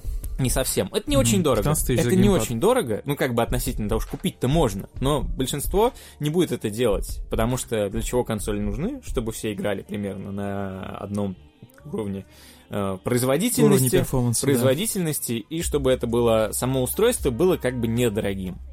В этом основной смысл. И ты э, шарашишь на нем 7 лет. Соответственно, нужно туда внедрить как я считаю, ну вот мое мнение. Почему мне, в принципе, нравится, что есть разнообразие. Есть там Nintendo Switch, есть ПК, есть плойка. Бокса у меня нет, сорян. Но я как бы понимаю, зачем он кому нужен. Но по факту, да, для мультиплатформы, естественно, как бы если есть выбор, если есть бокс, лучше играть на боксе, чем на Sony. Ну, потому что там как бы это все грустно. Правда, когда вы просто посмотрите ну, на да. картинку. Если не смотреть, если у вас нет пекарни, то, в принципе-то, разницы не заметите. Есть только одна платформа. Если Nintendo и Sony, все, в принципе, больше ничего не нужно. Но если у вас случайно еще пекарня, и вы каким-то образом запустите, ну, какую-нибудь игру на нем, нормальный, если ПК, то вы мультиплатформу не особо захотите возвращаться mm-hmm. на Соньке. Я, конечно, это делаю, но из соображений того, что ну, иногда просто удобней. Ну, реально, щелкнул, на, нажал на кнопочку на геймпаде, все, запустилось, погнал. Но это как бы нюансы. Так вот, возвращаясь к гимикам, э, и к философии. Маленький вопрос. А у тебя когда-нибудь такое было, вот, ну, если говорить про твой личный user experience, когда ты долгое время играешь на консоли, uh-huh. да, не трогаешь ПК, не играешь с ним, вообще только работаешь. И потом, там, в силу некоторых причин, садишься играть за ПК и чувствуешь себя как будто бы не на своем месте. То есть у тебя какое-нибудь такое появлялось под, подсознательное разделение? Не, я, я ну, каждый что... день работаю за компьютером, ну, типа, ну, не играю, конечно, на нем почти. Ну, а если играю, подключаю геймпад, и, в принципе, ну, во многом, да, для меня разницы тогда а, нет. Ну, да. Как бы. Я ставлю его, я, за, я ну, закрываю... есть ты, по сути, да... Я закрываю вообще экра- экранчик, ставлю режим, чтобы он при закрытии не пячку не уходил, подключаюсь по Bluetooth и, в принципе, играю в мультиплатформу, разницы особо не вижу. Хотелось бы, чтобы, конечно, это было в отдельном устройстве, mm. потому что, ну, все равно там я работаю на ноутбуке, но тут у меня на столе подключена куча проводов к нему, там интернет, второй монитор, вот это все, вот эту штуку все отсоединять, там, перетаскивать, подсоединять, все это лень делать, чтобы просто поиграть. Уж телек у меня в другом стоит месте, как бы за монитором я не играю за столом, мне неудобно, некомфортно. Теперь его только на телевизоре. Почему в плане технологий-то в итоге это не самая выигрышная идея, я имею в виду мощности сами. Потому что выходит внезапно на рынок Nintendo Switch, которая, ну, для нас это кажется дорогим, на Западе это нормально. Типа сколько? 250-300 долларов за устройство, за консоль которая не очень мощная, на которой, в принципе, до хрена игр, но при этом они как бы убрали в минус какие-то процессоры, там вот эти все вещи, но нарастили в другом департаменте. То есть именно всякие штуки типа вот эта отсоединяемость, портативность, HD Rumble, э, всякие штуки, которыми нафаршированы джойконы. Там их просто, типа, до хрена. Когда ты, например, можешь управлять луком, да. просто поднимая и ну, по пониманию ты на Switch управляли его вправо. И когда круто. ты вот это делаешь, ты понимаешь, что, с одной стороны, ну, да, окей, у них были V-ремоуты, вот эти все штуки, но, как бы, они были 10 лет назад, они работали, ну, весьма спорно, допустим, тот же э, Skyward Sword, Зельда, которая много, ну не то что много критики, ну странно, в общем не так, наверное, принята, э, как, как могла бы быть. Поэтому я надеюсь, они, кстати, ее переиздадут на свече. Joy-Con стал венцом этой технологии. То есть для Wii Remote это две такие штуки, которые там с батарейками, здоровые. Еще для них выпускалась потом дополнительная штука, которая подсоединялась, чтобы они точнее работали. Еще там нужна вот эта вот панель. Короче, это максимально не современно, неудобно. И понятно, почему народ это э, задолбало. Все привыч... привыкли и наигрались с этой технологией. Тут это все тебе дается в маленькой такой штуке маленькая консоль, которую закинул рюкзак, пошел. Все, у тебя весь, весь этот набор, все как бы есть. Им осталось только придумать какой-нибудь, адаптировать технологию нормального, удобного VR под это все. Ну, то есть тоже такого, знаешь, портативного, когда тебе не нужны провода, вся вот эта херня. То есть джойкон, он позиционируется в пространстве очень точно, что ты можешь прицелиться, не нужны там никакие панели, ничего, это на самом деле есть в самой консоли, там спрятано у нее ближе, ближе к верху, там тоже такая штука, но об этом в другой раз. И в итоге получается, что когда ты в такое играешь, ты думаешь, что это куда ближе к будущему, чем твой комп, выдающий суперграфику чем э, устройство, которое нафаршировано э, мощной видеокартой и процессором. В итоге-то.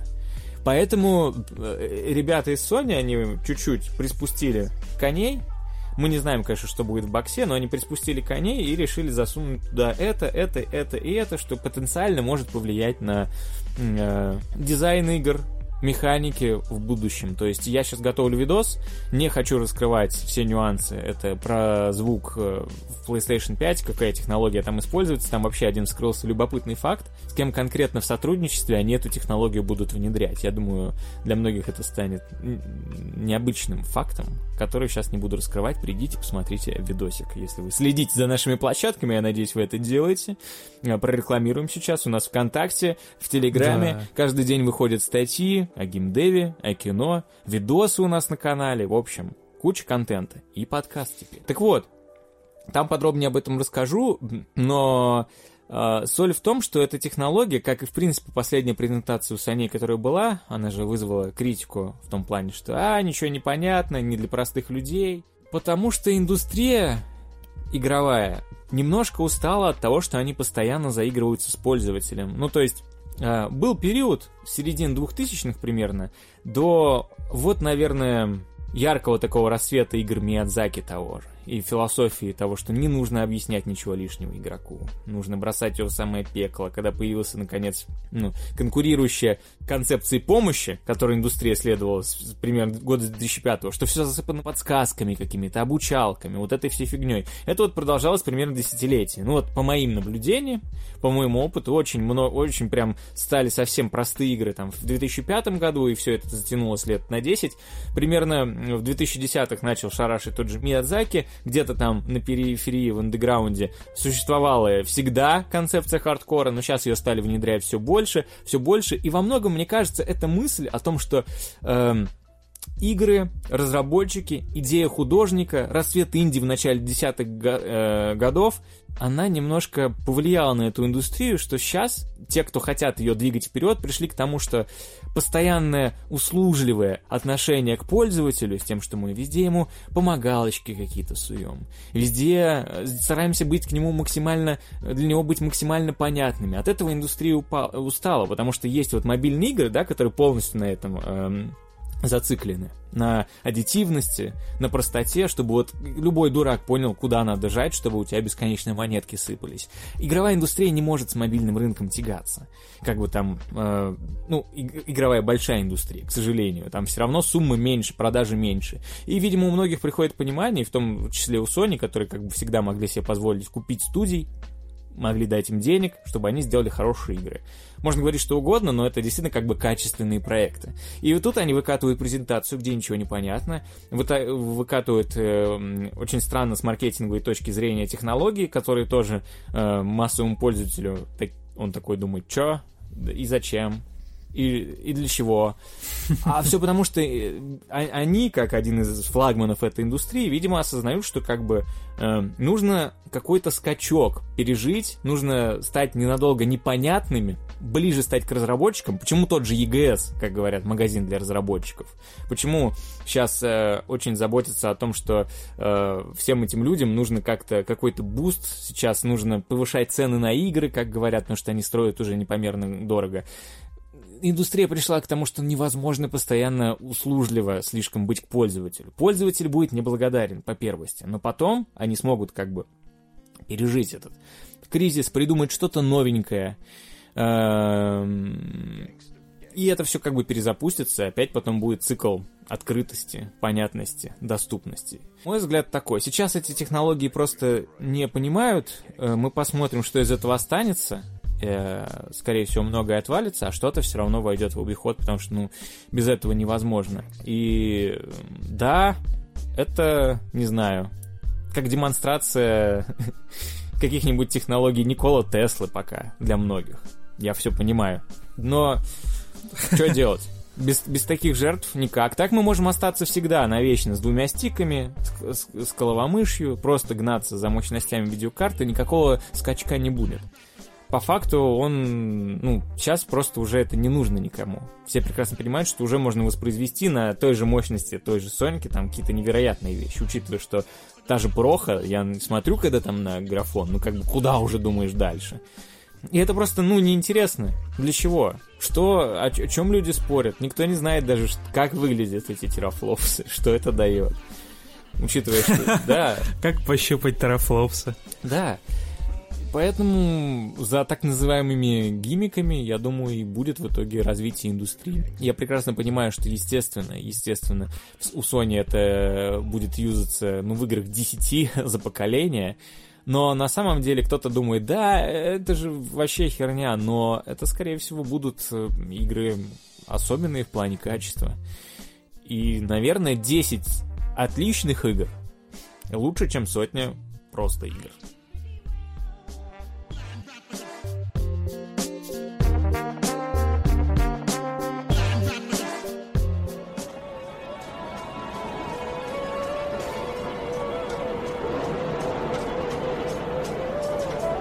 На этом будем заканчивать. Это был третий выпуск подкаста XYZ. А, я скажу еще раз, в очередной раз, уже в третий раз. Всем спасибо. Спасибо, что прослушали наш подкаст. Спасибо, что написали или собираетесь написать нам классный комментарий или поставить оценку. Напоминаю, что нас можно слушать везде, без шуток, вы можете либо взять наш RSS feed и вставить его в ваш подкастоприемник и слушать нас каждый раз, когда мы выходим, типа всегда быть up-to-date. Или найти нас ВКонтакте, мы есть в их подкастах, в iTunes, в Яндекс Музыке, в SoundCloud, в Кастбоксе. В общем, просто пишите подкасты XYZ и находите нас там, где вам удобно. Мы даже есть на YouTube, там хоть и нет видеоверсии, но там есть красивая версия с анимацией вот этих вот волн, где мы тоже общаемся. Когда-нибудь э, YouTube Premium сделал бесплатным, и это будет максимально удобно слушать нас по пути куда-либо. А ведь зачем, Дим, зачем люди слушают подкасты? Я думаю, именно ради того, чтобы смотреть на эти волны, потому что... Ну, Она самое, очень самое успокаивает. Я смотрю на нее, и у меня душа успокаивается. В общем, надеюсь, вы нашли место, где слушать нас вам максимально удобно, пишите нам, о чем вы хотели бы услышать, пишите нам ваши комментарии, э, зацепки, мысли, все что угодно. Мы за то, чтобы вы были частью этого подкаста и появлялись здесь. Может быть, даже вы хотите что-нибудь записать голосом, мы послушаем и сюда вставим. Контент у нас максимально такой прозрачный, флексибл и вообще у нас тут что называется? Демократия. Артемий, ты как вообще, за демократию? Я абсолютно за демократию, да. Ну вот, а, увидимся, значит, в следующий четверг. И надеюсь, ваш карантин проходит так же весело, как наш. Артемий, что скажешь? Да, мне понравилось э, про flexible контент. Мне кажется, это такой контент, в котором мы флексим просто. Флекс. Флекс, флекс контент. С вами был Дима Борисов, Артемий Леонов Пока-пока. Пока-пока.